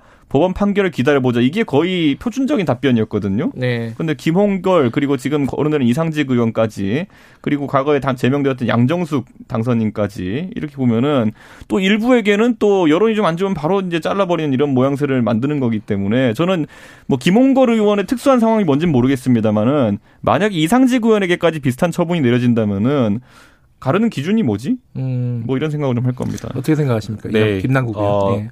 고위공직자 국회의원이나 당원들에 대한 어떤 도덕성 문제가 불거졌을 때 네. 당에서 이것을 어떻게 관리하고 평가하고 징계하느냐라는 부분은 굉장히 중요한 문제 같습니다. 네. 이것을 어떻게 처리하느냐에 따라서 국민들이 그 당의 도덕적 수준을 가늠하는 그 가늠자가 된다고 보이거든요. 네. 어, 물론 이제 사안마다 똑같이 평가해야 되는 것 아니냐라고 볼 수 있겠지만 그러나 사안 사안마다 여러 가지 정치적 특수성 그리고 사안의 성격 소명하는 정도 이런 것들을 바라봐야 되기 때문에 결론은 다 동일할 수 없다라고 보입니다. 음. 윤미향 사건도 역시 마찬가지라고 보이기 때문에 어 이것도 똑같은 기준으로 하면은 다 잘라내야 되는 건 아니냐라고 하지만 그거는 이준석 전 최고위원 시각에서 그런 것이고 음. 실제 윤리심판위원이나 최고위원회에서는 다른 결론이나 다른 의견이 있을 수 있기 때문에 그 해당 사안은 평가가 달랐던 것으로 보입니다. 지금 뭐 여기 김홍걸 의원 같은 경우에는 소명이 좀 제대로 되지 않았다. 네. 그리고 재 재산을 형성하는 과정, 누락하는 부분에 있어서 좀 고의성이 짙은 것 아니냐. 음. 그럼 거기에 대해서는 좀 제대로 된 소명이 빠르게 이루어져야 되는데 네. 그런 것들이 되지 않았기 때문에 당에서 빠른 어떤 제명이라고 하는 결정을 했기 때문에 이 부분을 굉장히 좀 높이 평가해야 된다라고 좀 보이고요. 그다음에 이제 이상직 의원권도 어, 이번 주 내에 빠른 결론이 나올 것으로 보입니다. 음. 어, 해당 사안과 관련돼서는 여러 가지 쟁점이 있는 것 같습니다. 음. 설립 과정에서 어떻게 자본금 3천만 원짜리 회사가 뭐 몇 배, 몇십억을 빌려가지고 이스타 항공 주식을 해, 빌려가지고 다 인수를 했느냐. 그리고 또 그 대주주가 자식들로 되어 있는데 당시에 자식들이 뭐 중고등학생, 뭐 대학생 이랬는데 자식들에게 그 상속하는 과정에서 제대로 된 어떤 상속세나 증여세가 납부되었느냐 이런 문제들이 있기 때문에 해당 부분에 대한 소명을 충분하게 듣고 소명이 되지 않았다라고 한다면 거기에 대한 알겠습니다. 문제 지적이 충분히 뒤따라야 된다고. 이, 이, 이 얘기는 넘어가고요. 그 그 박덕흠 의원 그 이해충돌 관련된 거요? 수주 뭐 천억 원을 했다. 이건 어떻게 처리를 해야 된다고 보십니까? 저는 이제 박덕흠 의원이 오늘 해명 기자회견을 한다고 하잖아요. 예, 예. 근데 저는 이제 이 수주에 관련된 부분을 저도 네. 어제 살펴봤더니만은 사실 관급 공사를 어떻게 따내느냐에 대한 부분인데 사실 서울시와 국토교통부 산하기관에서 따낸 계약이 대부분이거든요. 네네. 네, 그렇다고 했을 때 어, 이 매출 규모가 과거에 이분이 국, 어, 국토위의 상임위원을 하기 전에 비해서 늘어난 것이 있느냐. 음. 왜냐하면 이분이 터널 공사에 대해 가지고 특허 비슷한 걸 가지고 있다고 음. 해요. 네네. 이 네. 기업이. 그렇기 때문에 그런 부분에 비춰봤을 때 100% 경쟁 입찰을 통해서 됐다고 이제 박덕흠 의원 주장하고 있거든요. 네. 그렇다면 문제 소진 다소 적다. 하지만 이해 충돌에 대해서는 최근에 이제 좀 넓게 해석하는 분위기이기 네. 때문에 네. 국토위 위원으로 보직하는 것은 좀 문제가 있지 않느냐. 아. 이런 인식 정도는 가지고 있고 이미 박덕흠 의원이 국토위 의원에서 사보임 되겠다고 예. 이제 선언한 상태이고 저는 이제 이건 앞으로 저희가 한번 기준을 세웠으면 좋겠습니다. 음. 예를 들어 어떤 국회의원이 어떤 네. 상임위에 예. 가는 것은 기본적으로 전문성을 바탕으로 간다라고 제가 생각하고 있는데 예. 전문성이 있는 분야에 그 사람의 이해관계도 같이 있을 가능성이 높습니다. 예. 그렇다면 이 기준을 명확하게 하게 하지 않으면은 예를 들어 김남국 의원은 법률가 아닙니까? 나중에 김남국 의원이 법사위 갔을 때 법사위에 법률가 가면 안 된다 이러면 안 되잖아요. 네. 사실 그런데 뭐 김남국이 그럴 사람도 아니지만은 예를 들어 특정 법률 사건에 영향을 주려고 했다. 이건 아무도 모르는 거 아닙니까? 그러니까 이게 음. 너무 가는 채로 골라도 안 되는 것이고 너무 굵은 음. 채로 골라도 안 되는 것도 아니고 저는 이번에 좀 따져볼 문제인 것 같습니다. 박덕흠 의원은 어떻게 해야 된다고 보십니까? 네, 이해 충돌 문제가 하나가 있고요. 네. 어 이제 아마 이준석 전 최고위 이야기하는 대로 실제 실질적인 이해 충돌이 발생했느냐라는 문제는 또 별개의 문제 같습니다. 네. 그러나 이제 국민 국민들이 바라봤을 때에는 해당 상임위의 영향력 아래에 있는 피감기관으로부터 공개 입찰이든 수의 계약이든 네. 공사를 수주했다라는 그 형식적인 어떤 그 구조적인 그 모습만으로도 이거는 불공정하다라고 보는 겁니다. 네. 어 재판을 보면요 재척이라고 하는 것이 있거든요. 그게 뭐냐면 내가 관련된 사건의 판사가 그 해당 재판을 하지 말라는 거거든요. 그러니까 음. 이거는 당연하게 피해야 되는 그 사유가 음. 되거든요. 그래서 이거는 이해 충돌이 발생했는데도 불구하고 그 상임위에 있는 것 자체가 불공정하기 때문에 제가 오늘 이 방송 끝나고 음. 9시에 기자회견을 해서 박덕흠 방지법을 좀 발의를 하려고 합니다. 아, 그래요? 예, 그래서 아. 예 국회법을 바꿔서 네. 이해 충돌이 발생하는 그 가능한 경우에는 아예 제척되는 그걸 음. 정하려고 하고요. 그다음에 이제 수의 계약의 경우가 좀 문제가 되었던 것 같습니다. 그래서 본인이 대표로 있거나 아니면 네. 본인이 대주주 또 가족 회사 소위 말해서 가족 회사인 경우가 있잖아요. 예. 그래서 가족 회사인 이런 경우에 그 공공기관이나 네. 이런 그 공공기관들이 수의 계약을 맺어가지고 사실상 실질적인 이득을 주는 이러한 것들을 못하게 막는 것. 그리고 만약에 이렇게 하려고 묵인하거나 방조하거나 네 조력하거나 이렇게 했을 땐 처벌하는 박덕금 방지법을 알겠습니다. 좀 발의하려고 여기도 여기까지만 하고요. 하나 하나만 더 하고 네. 시간이 많지가 네. 않아가지고 이재명 지사 관련된 그 뭐, 뭐라 그러죠? 그 화폐, 네. 지역 화폐 그 논란이 좀 커졌어요. 네. 어, 의외로 좀 커졌는데 요거 요건 이제 이준석 의원 말 먼저 듣고 김남 의원 얘기 듣고 마무리하죠. 지역 화폐가요. 원래 네. 기도라는 거는 사실 우리 동네에서 다른 네. 동네 쓸 돈을 좀 써라 이거잖아요. 예. 근데 이게 이제 사실 제로섬 게임이기도 하고요. 어느 정도는. 예. 약간 문제가 있는 게 뭐냐면은 지금 서울 같은 경우도 지금 앱을 깔면 자치구별 상품권, 서울사랑 상품권을 구별로 살 수 있거든요. 예. 근데 이것의 용도가 사실 보면 종로나 아니면은 중구 이런 데는 도심지잖아요. 여기 상품권이 굉장히 가치가 있을 것 같죠. 아닙니다. 여기는 남아요, 항상. 음. 언제든지 살 수가 있어요. 근데 거꾸로 어디께 많이 동나냐면요. 노원, 송파, 양천 이런 곳들이 예. 많이 동이나요. 이게 뭔가 때 학원가예요. 아. 이게 뭐냐면 상품권으로 이 제로페이로 결제하면은 학원비가 결제 가능하게 열었습니다. 예. 그렇게 되면서 이 학부모들이 몇십만 원씩 사재기 해가지고 이제 학원비 결제한 데 쓰는 것인데 예. 아까 처음에 말했던 것처럼 제로페이나 아니면 이런 지역 상품권을 통해 가지고 우리 동네에서 좀 소비를 해라라고 하는 취지. 예. 그건 어차피 학원은 우리 동네 다니는 거 아닙니까? 예. 저는 노원구 학, 생들 중에서 뭐 예를 들어 종로에 학원 다니서 못 봤습니다. 예. 그런 경우에 사실 원래 소기의 목표를 달성하고 있느냐 이건 따져봐야 되는 것이 왜냐하면은 10%씩 할인해 주는 게 세금 예. 세금 들여서 할인해 주는 겁니다. 예. 세금 들여 가지고 학원비 지원하는 거 이상의 의미가 지금 없는 상황이기 때문에 예. 이거는 좀 재고해봐야 될 정책입니다. 내용적으로는 그런데.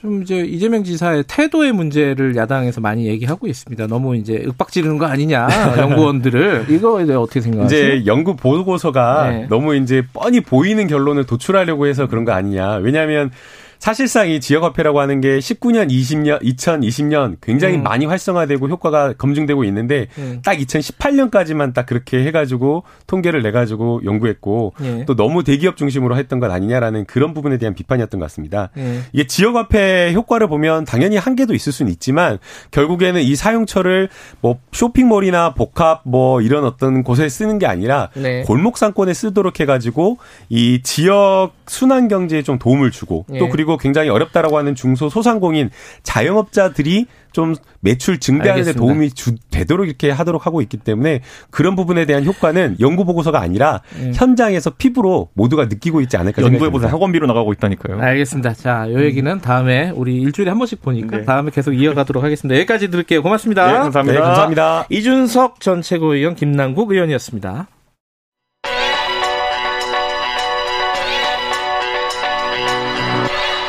최강 시사 김수민의 눈. 네, 김수민의 눈 김수민 평론가 나와 계십니다. 안녕하세요. 네, 반갑습니다. 오늘 국민의힘 중진 정치인? 네. 네. 누구를 얘기하는 거죠? 최근 국회 인근에서 3명의 행보가 포착이 되고 있는데요. 포착하셨어요? 네. 예, 누구예요? 원희룡 제주도지사 같은 경우는 아. 여의도의 싱크탱크인 코리아 비전 포럼을 띄워 어허. 놓고 있는 상태고 예. 유승민 전 의원도 곧 국회의사당 맞은편 건물에 사무실 입주를 할 예정입니다. 어허. 김무성 전 대표는 더 좋은 세상으로 일명 마포 포럼을 이끌면서 정기 음. 세미나를 음. 개최를 하고 있죠. 이 세 명 중에 그래도 이제 대중적인 노출이 요즘에 그래 활발했던 사람은 원희룡 지사인 것 같아요. 그죠? 네. 지금 국민의힘 광역단체장이 3명밖에 없고 예. 나머지 2명은 대구, 경북 이렇기 때문에 음. 원희룡 지사가 좀 욕심을 내기 쉬운 환경에 있다고 볼 수 있겠고 예. 현재 이제 민주당의 이재명 경기지사를 좀 카운터 파트너로 삼으려고 하는 아, 그런 본인은? 전략을 예. 예. 펴고 있어요. 예. 이게 나란히 뜨려고 하면은 공통점, 차이점 둘 다 있어야 되는데 공통점은 원희룡, 이재명 둘 다 1964년생입니다. 아, 나이가 비슷하죠. 어. 차이점은 이 지사가 보편적 복지라든지 기본소득 이쪽으로 무게를 싣고 있는데 여기에 대해서 원희룡 지사는 선별적으로 선별. 해야 한다. 음. 기본소득도 선별적으로 해야 된다. 이런 식으로 이제 노선 경쟁을 펼치려고 하고 있죠. 예, 원희룡 지사는 그 대선 후보 지지율 뭐 이런 거 해보면은 그렇게 아, 높 뭐랄까 높아지지 않는 것 같아요. 계속 정체 상태라고 할까요? 네, 이유가 있을까요? 는 일단 이게 조금 시간에 그 누적된 게 있는 것 같은데 예. 어, 보수 정당 내에서 소장파, 개혁파 이미지가 있었다가 이명박 정권 때에 이제 뭐 친이계 지원을 받고 대표 선거에 나갔다가 네. 낙선하는 예, 그러면서 좀 퇴색되는 감이 있었고요. 음. 물론 제주도지사로 가게 되면서 정치적 생명력을 연장시킨 측면이 있는데 네. 그 이후에 어떤 그 지역 내에서의 실험이라든지 음. 또 제주 그 국제공항이라든지 영리병원 이런 현안에 대해서 그렇게 뭐 어, 수월하게 해결했다기보다는 좀 난항에 부닥쳐왔던 것이 또 사실입니다. 음, 또 네. 경기도지사하고 라이벌 구도를 형성하기 하는 것 치고는 이제 제주도지사 같은 경우는 지역이 작고 하기 때문에 예. 어, 좀 당장에 비교되기는 어려운 그런 측면이 있는 것이고요. 예. 어 근데 이제 이게 원희룡 지사뿐만 아니라 국민의힘의 대선 주자들에 대해서 대중적으로 원래 해오던 사람은 안 되는 거 아니냐 음. 이런 좀 불신이라든지 회의 이런 음. 것들이 또 있다고 볼 수 있겠죠. 유승민 의원은 한동안 안 보였어요. 전 의원. 그죠? 네. 어, 뭐 했죠? 한동안? 총선 이후에 자맹을 계속을 했기 네. 때문에 한간에서는 대선 출마를 하지 않는 거 아니냐 아, 이런 설도 있었고 아 예 접는 거 아니냐 네, 심지어는 예. 와병설 같은 것도 아, 있었어요. 아, 그 정도였어요. 네. 예. 근데 사실, 사실 따지고 보면은 음. 5개월 지났습니다. 총선 끝나고 나서 네. 그래서 뭐 어, 그렇게 긴 시간 쉬었다고 볼 수는 없을 것 같고요. 이제 예. 행보를 재개를 하는데 어, 유전 의원 같은 경우는 가두 연설이나 어떤 탁상 토론보다는 강연에 굉장히 강점을 보입니다. 그래요? 실제로 음. 강연 동영상을 보면 또 교수 뭐 아, 그쪽 아, 그렇죠. 학자 출신이기 학자 때문에 예. 예. 그래서 이제 그런 강연 행보가 또 예상이 되고 있고요. 네. 한 가지 좀 기대해 볼 만한 것은 어 지금까지 국민의힘 대선 주자들이 지지율에서 뒷전에 쳐져 있고 예. 그 상위권에 윤석열 검찰총장이 올라와 있었거든요. 근데 윤석열 검찰 검찰총장 또 지지층이 좀 유, 유승민 전 의원 지지층, 그러니까 예. 중도 보수 이쪽이랑 많이 겹치는 편입니다. 그렇다면은 윤석열 검찰총장이 저장해놨던 음. 그 지지세를 유전 의원이 갖고 갈 수 있는 잠재력은 있을 음. 수 있다. 음. 그 점은 좀 기대를 해볼 만한 것 같아요. 유승민 전 의원은 사실은 경제 민주화 이게 이제 트레이드 마크 아닙니까 사실은 네. 그죠?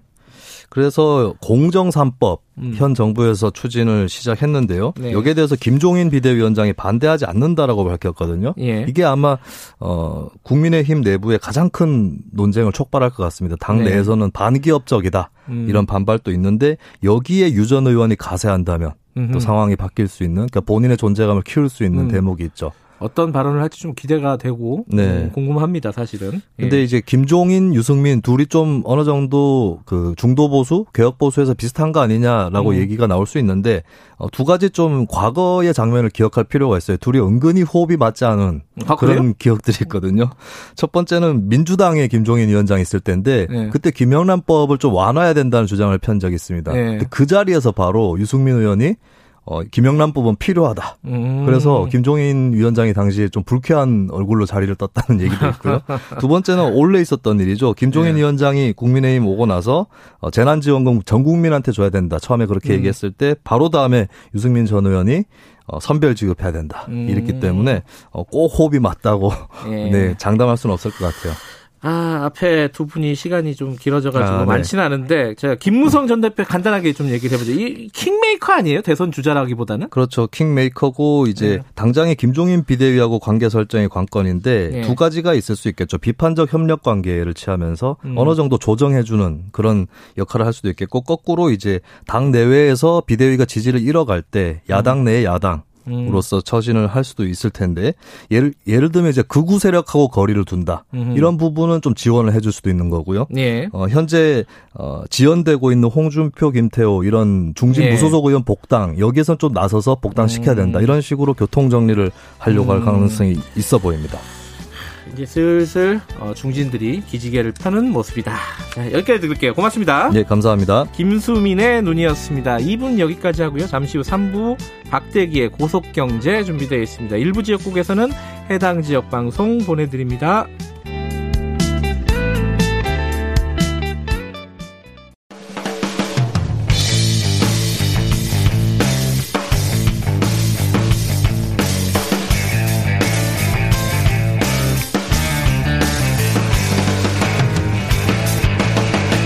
김경래의 최강 시사.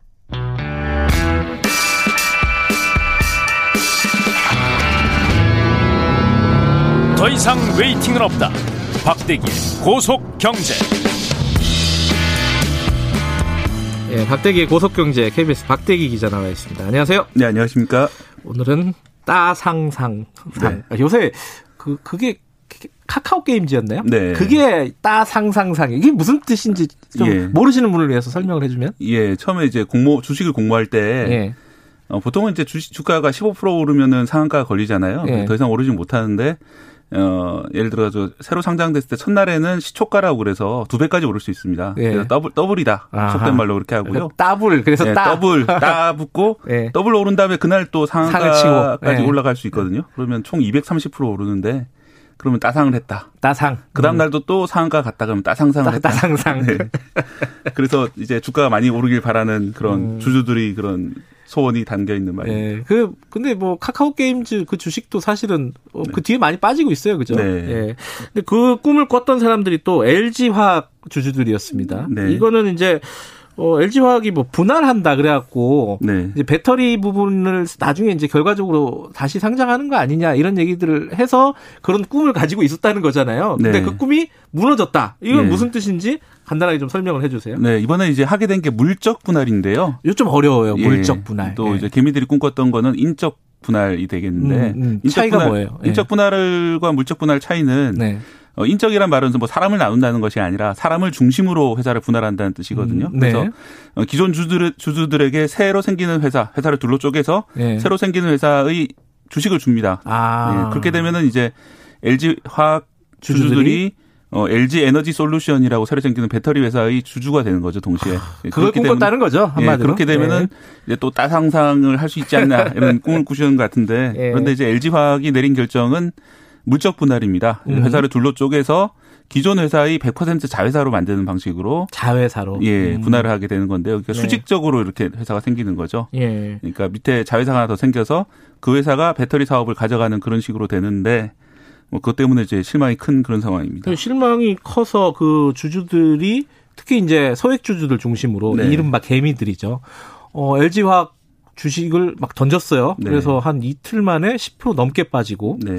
이건 어. 이 이유가 뭐예요? 정확하게 이뭐 네. 물적 분할에 대한 어떤 뭐 실망 뭐 이런 거겠지만은 네. 어.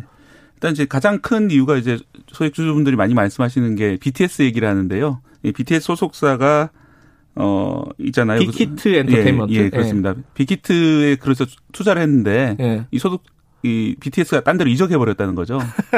그러니까 이제 LG 화학의 배터리를 예. 보고 투자를 했는데 새로운 회사 생겨서 그걸 상장하겠다고 하니 본인은 이제 원래 원했던 배터리 회사의 주주가 아니라 예. 뭐 이렇게 그 모회사라고 하지만 좀 약간 간접적인 예.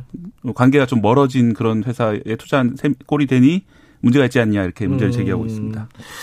근데 그게 네. 어 저도 이제 경제 기사 이렇게 읽어 보니까 증권사들이 이제 분석 리포트를 쓰거나 이제 발언을 하잖아요. 코멘트를 네. 다는데 아니 다들 주식은 계속 올라갈 거라는 식의 전망을 하더라고요. 이건 또 왜 그런 거예요? 네, 100만 원까지 오른다 뭐 이런 뭐 그런 얘기들도 예, 리포트도. 있는데요. 네. 일단 그 처음 이렇게 분할을 해서 100% 자회사로 있을 때는 괜찮습니다. 그거는 네. 모든 회계 장부도 연동이 되고 이익도 네. 그대로 올라오기 때문에 문제가 없는데 이번 같은 경우는 별도로 상장하겠다고 사실상 LG화학이 밝힌 상황이거든요. 음. 그렇기 때문에 어 주주들 입장에서는 예를 들어서 나중에 뭐 1년 정도 뒤에 상장이 된다면 네.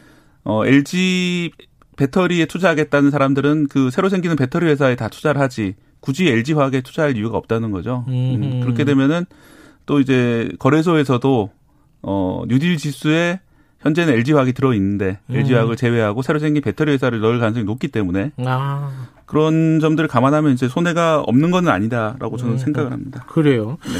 어, 손해가 없는 거는 아니다. 네. 물론 그게 지금 막 던질 정도로 주식을 던질 정도의 손해인지는 모르겠지만은 네. 그죠. 근데 어찌 됐든 간에 LG 화학은 어 신규 자본을 유치를 해야 되는 상황이다. 이 얘기를 하고 있잖아요. 네. 그래서 이렇게 하는 거다. 그건 맞는 얘기예요? 예, 일단 LG화학이 내세운 논리는 어떤 식으로 이제 돈을 모을 거냐면요. 예. 이 새로 자회사를 만들어서 자회사 지분 일부를 기업 공개를 합니다. 네. 예를 들어 20%나 30% 정도를 예상하고 있는데요. 예. 그러면 이제 그 지분을 새로 이제 뭐 외국인이나 기관에서 사서 어, 몇 조나 뭐 10조 이상의 돈이 들어오면은 네. 어, 생산 설비를 늘리는데 예. 투자를 할 수 있다 이런 논리거든요. 예. 어, 실제로 자본이 필요한 상황은 맞습니다. 왜냐하면 이 배터리 산업이라는 게 네. 반도체랑 상당히 비슷합니다. 음흠. 해마다 아주 많은 돈을 투자를 해서 그래요. 새로 연구 개발을 하고 설비를 늘려야지 경쟁에 네. 살아남을 수 있고요. 네. LG화학이 사실은 그동안 이제 세계 2, 3위권 이렇게 됐었는데 올해 처음으로 세계 1위 올라섰습니다. 네, 중국의 CATL이라는 회사를 꺾고 세계 1위 올라섰는데 그런 이제 경쟁력을 계속 유지해 나가기 위해서는 자본 투자가 필요한 건 맞습니다. 음흠. 그런데 어, 자본 투자는 여러 가지 방법이 있습니다. 예를 들어서 빚을 낼 수도 있고, 네. 또 유상증자라고 이게 가장 간단한 방법인데, 뭐 주들 사이에 돈을 더 내고 이제 그 자본을 늘리는 그런 방법들이 네. 있, 습니다 네. 그리고 또 이제 회사를 분할한다고 치면 아까 말씀드린 인적 분할도 가능하고요. 네.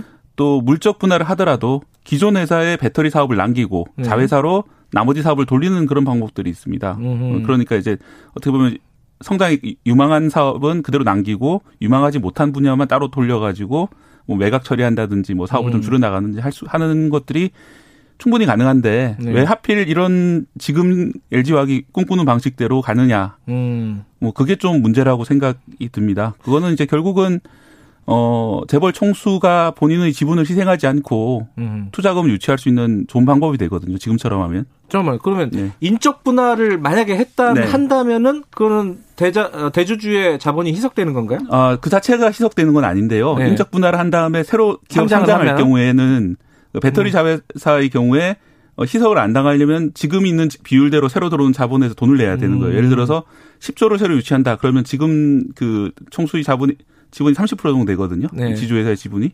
그러면 10조 중에 3조 정도는 총수 측에서 내야 되는 거거든요. 음. 그러지 않으면 이제 33% 지분이 희석이 돼요. 예, 예. 일부가 희석되는 그런 식으로 되는데 뭐 그러지 않고 이제 계속 지분을 유지하기 위해서는 수직적으로 회사를 늘려가지고 음. 어 위에서 이 지배는 그대로 하면서 이제 자본을 유치하는 방법이 되는 거죠 이게. 음, 그뭐 이게 지금 문적 분할을 한게 네. 그런 어떤 대주주의 자본을 어, 자본 그 지, 지분율을 지키기 위한 거 아니냐 이렇게 해석을 하는 거죠 일부에서는. 네. 이 자체가 이제 불법은 아닙니다. 불법은 아닌데 네, 상당히 네. 많은 회사들이 이렇게 하고 있고요. 네. 그리고 사실은 인적 분할이 더 좋은 것만은 아닌 게 네. 이제 과거에는 인적 분할 과정에서 자사주 마법이라고 아주 복잡한 방법을 통해서 어 오히려 이제 인적 분할을 통해서 재벌이 확장을 하는 그런 일도 많이 있었거든요. 다른 음. 재벌들을 보면은.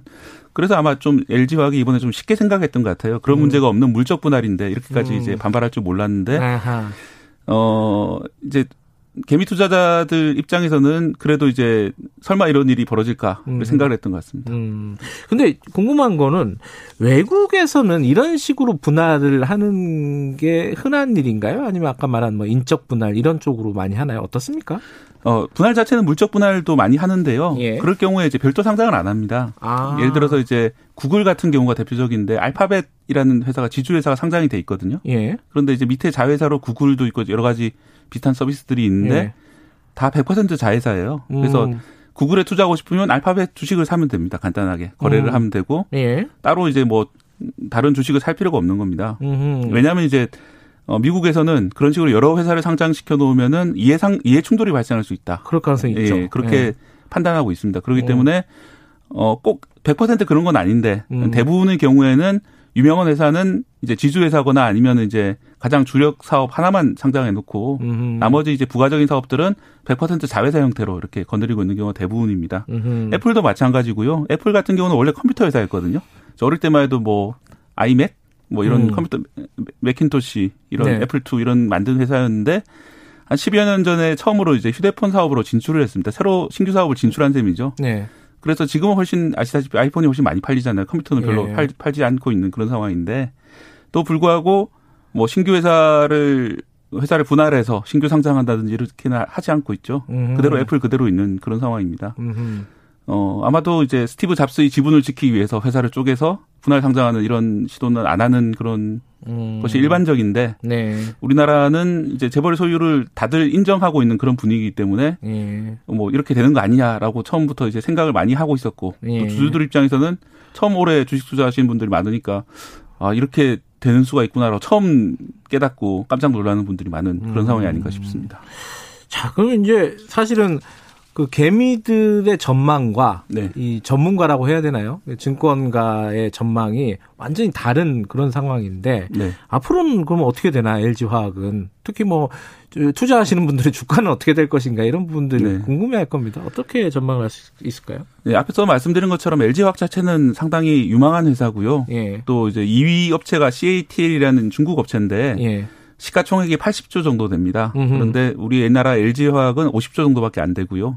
그 중에 한 40조 정도가 어 배터리 사업의 가치라고 보통 보고 있는데 네. 그렇다면은 약 한 절반 정도로 저평가돼 있다. 아하. 이렇게 많이 보고 있고요. 예. 그래서 이번에 애널리스트들이 이제 주가가 100만 원까지 오른다는 근거가 그렇게 저평가돼 있기 때문에 오르는 게 아니냐라고 음. 얘기를 하는데 어, 제 생각에는 뭐 그럴 수도 있고 아닐 수도 있고 제 생각에는 이게 이제 우리나라 주가가 저평가돼 있는 많은 이유 중에 하나가 코리아 디스카운트라고 하잖아요. 네. 남북 분단 현실이라든지 뭐 여러 가지 이유가 있습니다만 그 중에 큰 하나가 재벌 지배 구조가 있거든요. 네. 근데 이번처럼 이제 이렇게 어 다른 방법이 있음에도 불구하고 굳이 이렇게 물적 분할을 해서 다단계 음. 구조로 만드는 그런 그 위험까지 감안된 게 현재의 주가가 아닌가. 음. 음. 그래서 예, 주가는 어떻게 될지 잘 모르겠습니다. 아, 뭐 주가를 함부로 우리가 얘기할 수는 없고 네. 어찌 됐든 간에 이게 이제 물적 분할이라는 게 재벌 체제하고 연관된 것이 아니냐 네. 이런 시각들도 있다는 거네요, 분명히. 그죠? 네. 물론 회사 자체는 어, 디스카운트 됐다, 이, 되고 돼 있는 상황이다 이렇게 볼 수 있는 거고요. 네, 그래서 그 디스카운트라는 자체가 결국은 음. 이런 구조 때문에 발생하는 게 아닌지 한번 음. 생각해 봐야 될 것 같습니다. 알겠습니다. 오늘 여기까지 듣죠. 고맙습니다. 네, 고맙습니다. 박대기의 고속경제 KBS 박대기 기자였습니다. 김경래 최강 시사 듣고 계신 지금 시각은 8시 42분입니다.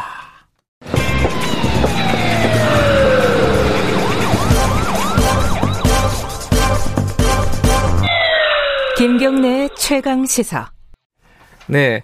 아까 말씀드린 대로 이 박덕흠 의원 얘기 조금만 더 해보죠. 이 어, 국토 국회 국토교통위원 특히 뭐 간사로도 있었는데 그 시기에 그 가족들의 회사에 회사가 어, 서울시나 이런 공공기관으로부터 천억 원의 수주를 했다는 거예요. 이게 이제 어, 이뭐 이해충돌의 그게 있죠. 그리고 이제 직권 남용이나 어, 공직자 윤리법 이런 게 위반되는 거 아니냐. 뭐 이런 시각도 있습니다. 조금 자세히 알아볼게요. 아까 이제 뭐 반론 차원에서도 여러 가지 어 그렇게 보는 건 좀 무리가 있지 않느냐라는 얘기도 있었는데 그 얘기도 포함해서 좀 여쭤볼게요.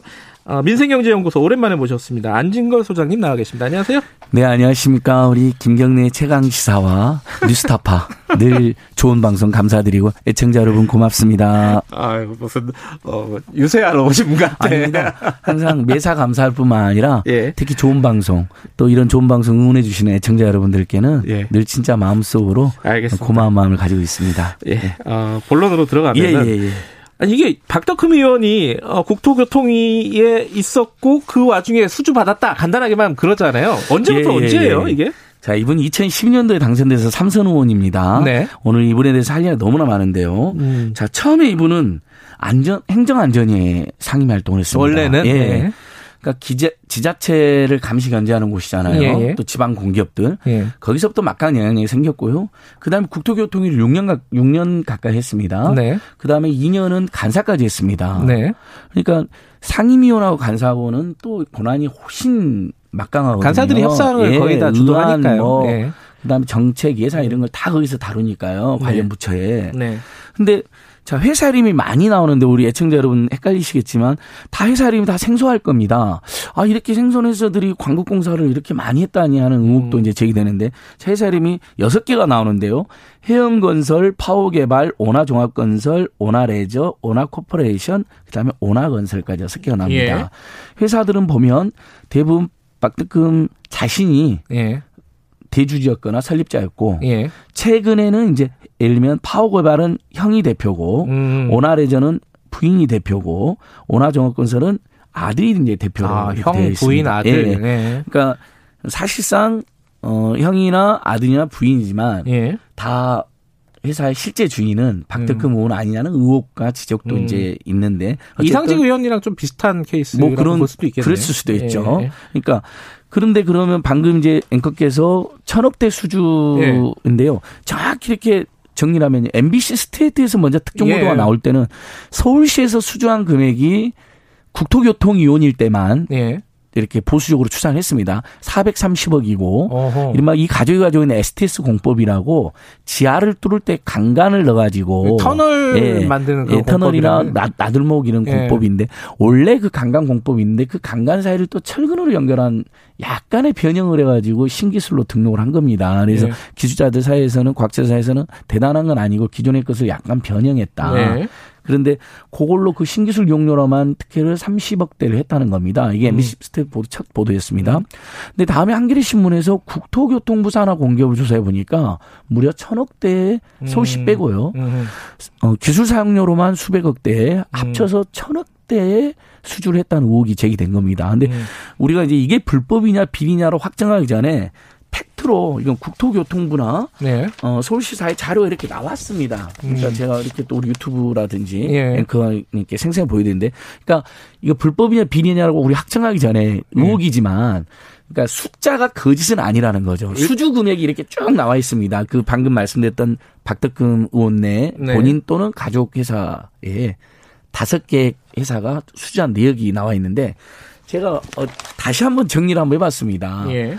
그리고 어, 국토교통부 산하, 네. 그다음에 서울시, 그다음에 서울시 산하 기업, 그다음에 경기도, 경상북도 현재 밝혀진 게 다섯 개 지역의 자료가 나왔습니다. 네. 하나는 진성준 의원실에서 하나는 천준 의원실에서 자료가 난다 네. 국토교통 의원들인데요. 제가 어쭉 다시 계산해 보니까 거기에 박덕흠 의원의 회사와 관련된 수주 금액은 총3,400 60억 정도로 나옵니다. 아, 추정 금액이. 천억이 아니라 예, 3,400억이요? 예. 왜냐하면 이제 음. 어그 사이에 또 추가가 됐잖아요. 예. 경기도, 경상북도, 예. 그다음에 어 한겨레 신문이나 MBC 스테이트는 상당히 이제 국토교통위원 시절만 아주 좁혀서 입장을 냈는데 음. 저희들이 보기에 안행이나 예결이 기재위에 있을 때도 수주가 음. 많이 있었는데 예. 안행이나 기재위도 지자체라든지 정부 부처 영향을 많이 끼치는 부서잖아요. 예. 그러니까 근데 다만 이제 공동도급도 꽤 있습니다. 단독도급 음. 말고요. 그러니까 공동도급 가면 금액은 줄어들 것이고 네. 제가 3,400 전액이 비리 금액이라고 말씀드린 건 아닙니다. 왜냐하면 이제 매출 금액이고 네. 또 순이익은 그보다 훨씬 줄어들겠죠. 어쨌든 수주는 네. 그렇게 했다. 수주가 많았다는 겁니다. 네. 공동도급까지 포함하여. 네. 그러니까 자 국, 본인이 유명한 건설업자의 전문 건설업 회장 출신입니다. 네. 박덕금 의원의 회사라는 것은 우리 국민들은 모르는 회사들이지만 어 건설업계 관계자들이나 그 다음에 공무원들 특히 피감기관 공무원들은 귀신같이 알고 있겠죠. 평소에도 상임위원들 일것을투적을 음. 이렇게 신경 쓰고 네. 포괄적으로 평소에도 보험 든다 말하잖아요. 잘 보이려고. 네. 근데 거기다 국정감사 전후에서 네. 국정 상임위원이 무슨 역할을 합니까? 감시 견제 추궁하는 역할을 합니다. 네. 그럼 당연히 그 관련 회사에 신경이 음. 많이 쓰지 않겠습니까? 그러니까 수주 금액과 관련이 없다라고 말할 수가 없을 것이고요. 네. 두 번째, 아예 STS 공법을 명시해서 공사를 어, 공고했거나 수주한 경우들도 꽤 있습니다. 그래서 음. 신기술 사용료로만 서울시에서만 30억대, 음. 그 다음에 국토교통부에서만 수백억대를 받은 것으로 지금 의혹과 추정이 나오고 있거든요. 예. 근데 이분이 그러면 최소한 상식적으로 국민들께 제가 애청자들께 여쭤볼게요. 만약에 본인이 유명한 건설업체인데 국회의원이 됐어요. 네. 상임위도 안행하고 국토교통이에요. 네. 거의 의정 활동 10년 동안 그런 일만 주로 했거든요. 9년 동안.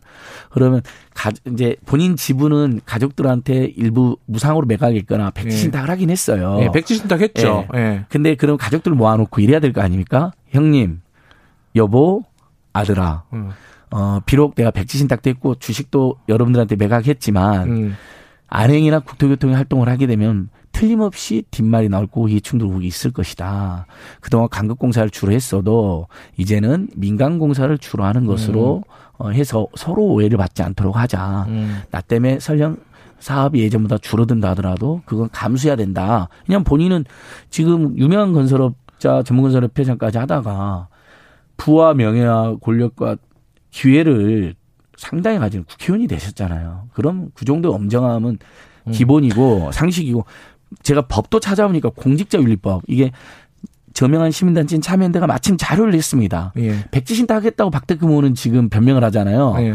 근데 그 주식이 6년 동안 팔리지도 않았습니다. 그것도 100, 왜 그런 거예요? 130억대 비상장 주식이 갖고 이제 잘 안 팔린 것 같은데요. 그건 예. 이제 조금 더 제가 내막을 들여다봤는데 법에는 어떻게 되어 있냐면요.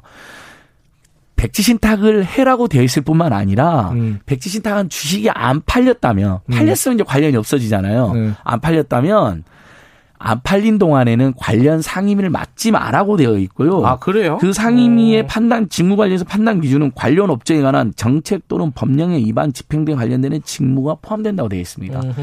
건설회사 관련된 모든 업무를 국토교통위가 다루는데 네. 거기서 본인이 주식 매각이 안 됐다는 걸 알면서도 이건 모를 리가 없습니다. 왜냐하면 공직자윤리위원회라는 이런 데서 통보를 해줍니다. 팔리면 음. 팔렸다고. 근데 안 팔렸으니까 통보를 안 했을 거니까 안 팔렸다는 걸 알고 있었던 것이죠. 네. 그런데도 6년을 국토교통위에서 버텼고 심지어 간사까지 한 거니까 국민의 국민의 힘당의 책임도 매우 크게 제기되는 것입니다. 제가 이제 오늘 이제 박덕흠 의원이 이제 기자회견을 한다 그러는 거잖아요. 맞습니다. 해명 기자회견을 한다는 예. 건데 그쪽 입장에서 한두 가지만 예, 여쭤볼게요. 그렇습니다. 하나가 아니 그 아까 잠깐 언급하셨는데 그 전에 국회의원 되기 전에도 광역공사를 주로 했던 기업이다. 예. 그럼 뭐 국회의원 됐다고 그걸 하지 말라고 할 수도 없는 거고 하도 그그 그 액수도 그 전에 더, 더 컸다 이런 얘기예요. 그건 어떻게 봐야 돼요? 아니 주로 광역공사를 했다 하더라도 네. 본인이 국회의원이 되어가지고 안행이 국토위를 하게 되면 음. 법을 공짜 율법을 떠나서요 이해충돌을 음. 떠나서 상식적으로 상식적으로 우리가 오해를 피하기 위해서라도 음. 어 지금 또 강국공사를 맡으면 지자체나 네. 국토부 산하는 분명히 아빠랑 나랑 연관돼서 문제가 될 음. 거다. 음. 남이 보기에도 모양새도 안 좋다 하고 네. 못하게 하거나 심지어는 아니면 여, 러 여러분들 때문에 피해를 줄 수 없으니까 와이프 네. 형 아들한테 내가 그 관련 상임위는 피하겠다. 네. 이게 이해 충돌의 법리입니다. 법에도 하지 말라고 되어 있습니다. 네. 근데 그걸 알면서도 했다는 것은 네. 국토교통위를 통해서 어떤 식으로든지 가족들에게 포괄적인 특혜를 주려고 한 했다는 의혹이 굉장히 설득력이 있고 더 나아가 두 가지 말씀드립니다. 예. 이분이 그 계속 건설업자들의 이해를 대변해가지고 문제가 됐습니다. 어떤 게 산업안전보건법을 강화해서 건설 현장 산재가 너무 많으니까 예, 예. 제발 산재 좀 줄이자고 처벌 조항이 강화되는 걸 막기 위해서 국토교통위원인데 환경노동위 회의장에 쫓아가가지고 그 아, 언론에, 언론에 크게 대서특필이 된 적이 있습니다. 오. 여야가 합의한 법안인데도 가서 오호. 너무 처벌이 세다라고 예. 지적해서 오늘 한겨레 신문 헤드라인에 또 뭐가 나왔냐면요. 입찰 비리나 입찰 담합을 건설사들이 너무 많이 하잖아요. 네. 그걸로 어, 수시로 나오죠 그런 비리는. 그런 예. 비리 항상 4대강 때도 예. 나오고 그래서 그걸로 떼돈을 벌고 예. 부실공사하고 이게 고질적인 문제로 지적이 되지 않았습니까? 근데 그거에 대해서 삼진아우 네. 세번 하면 아예 퇴출시켜 버리는 그런 법안이 이제 강화되는 법안이 심의 되는데 이분이 결사 반대해서 굉장히 안화된 것으로 아. 지금 통과됐다 나왔는데 그러니까 이분은 처음부터 국토교통위는 아예 하지 말았어야 했어요. 음. 전물건설협회도 어, 국토부 산하의 법인이고 당연히 국토교통에서 심의를 하는 곳인데 본인이 또 전문건설협회 전직 회장당 음. 50명으로부터 네. 진정과 고발을 당했습니다. 네. 그 시절에 골프장을 뭐 200, 전문건설협회가 골프장을 샀는데 200억이나 넘게 비싸게 샀다는 비싸게 샀고 뭐 850억 예. 정도 지금까지 손해를 끼쳤다는 의혹이 있고 예. 그걸로 문제가 되니까 변호사 비용도 뭐 어, 관련자들이 협회 돈으로 공금으로 음. 이용했다는 의혹으로 고발도 되어 있거든요. 진정도 들어가 있습니다. 2017년부터. 근데 검찰이 그걸 희한하게 수사를 안 했습니다. 음. 그러니까 이분은 전문건설협회로부터도 문제 제기를 당하니까 네. 그럼 당연히 그 국토교통이 그것도 이해가 있는 거죠. 음. 그럼 국토교통에서는 전문건설협회랑 국토교통부를 관할하고 있는데 거기서 문제 제기를 계속 당하고 있는데 그걸 방어하기 위해서 거기 있었다는 의혹도 제기가 될 수가 있는 겁니다. 그러니까 좀 이게 어, 오해의 소지를 줄이기 위해서 지금 어, 안진걸 소장께서 말씀하시는 거는 이 박덕흠 의원이 의원을 하지 말라는 얘기는 아닌 거죠, 그죠? 원래 이제 이런 많은 무리를 일으키고 그 전에도 네. 입찰 담합이나 비리를 네. 해서 사정 무리를 일으킨 적이 있습니다. 네. 그럼 이런 분은 사실은 원칙적으로 국회의원 안 하는 게 좋은데 네. 선거를 통해 됐습니다. 네. 그 과정은 어쨌든 물론 2010년도 당시에 선거법 위반 시비까지 있었습니다. 네. 뭐 돈봉두 의혹이 있었는데 어쨌든 당선됐으니까 네. 안 됐으면 좋았겠지만 어쩔 수 없잖아요. 아니 예, 예. 솔직히 우리 일반 서민들 관점에서는 음. 아니 돈도 저렇게 많이 벌고 무슨 사업 과정에서 무슨 불법 의혹이나 음. 탐욕 의혹도 있었는데 이런 분들이 꼭 국회의원 돼야 돼 이런 지적이 있잖아요. 예, 예. 그러나 합법적으로 됐기, 됐다고 쳐요. 예. 의혹이 있었지만 예. 그러면 최소한 국토교통위는 사전 차단을 했어야 되고 왜냐하면 지금 우리가 다주택자들을 기재이나 국토위에서 배제해야 된다는 법도 제출됐잖아요. 그 이유가 네. 부동산 투기 자꾸 규제 반대하고 종부세 없애려고 하고 네. 집값 떨어뜨리는 정책 반대하니까 아예 배제해버리자는 거잖아요. 예. 이분들이 배제가 안 됐습니다. 단 근데 다행히 공직전리법은 주식을 매, 관련 주식을 매각이라고 했고 백지신탁 해라고 했습니다. 근데 이분은 보니까 관련 주식을 가족회사에 매각을 했어요. 음. 일부. 아니 본인 주식을 가족한테 매각하면 그게 이해충돌 해소됩니까? 그래서 이 부분은 예. 가족에게 매각은 이해충돌 해소가 안 된다라는 법 개정이 돼야 되고요. 첫 번째. 예. 두 번째 백지 신탁에서도 안 팔리면 그 증을 하지 말라고 분명히 법에 되어 있고 과태료까지 물려야 되는데 이건 알면서 한 게 분명해 네. 보입니다. 알겠습니다. 네. 정리를 해야 되는데 그 지금 국토교통위원은 사임을 한 건가요? 최근에 예. 최근에 어, 미스트레이트 보도에서 예. 그 430억대 공사를 수주했다. 음. 서울시 산하에 신기술 용도도 30억 넘게 받았다는 보도가 나가니까 절대로 사직 안 한다가 겨우 사직을 했는데 아, 사임을 했다. 예, 마지막까지 예. 굉장히 집착하는 모습을 보였습니다. 알겠습니다. 예. 오늘 여기까지 듣고요. 오늘 기자회견도 좀 들어보죠. 예, 저희도 예, 그래서 알겠습니다. 이게 확정된 비리라는 게 아니라 의혹이라는 겁니다. 안진걸 소장이었습니다. 김경래 차장사 오늘 여기까지 하겠습니다.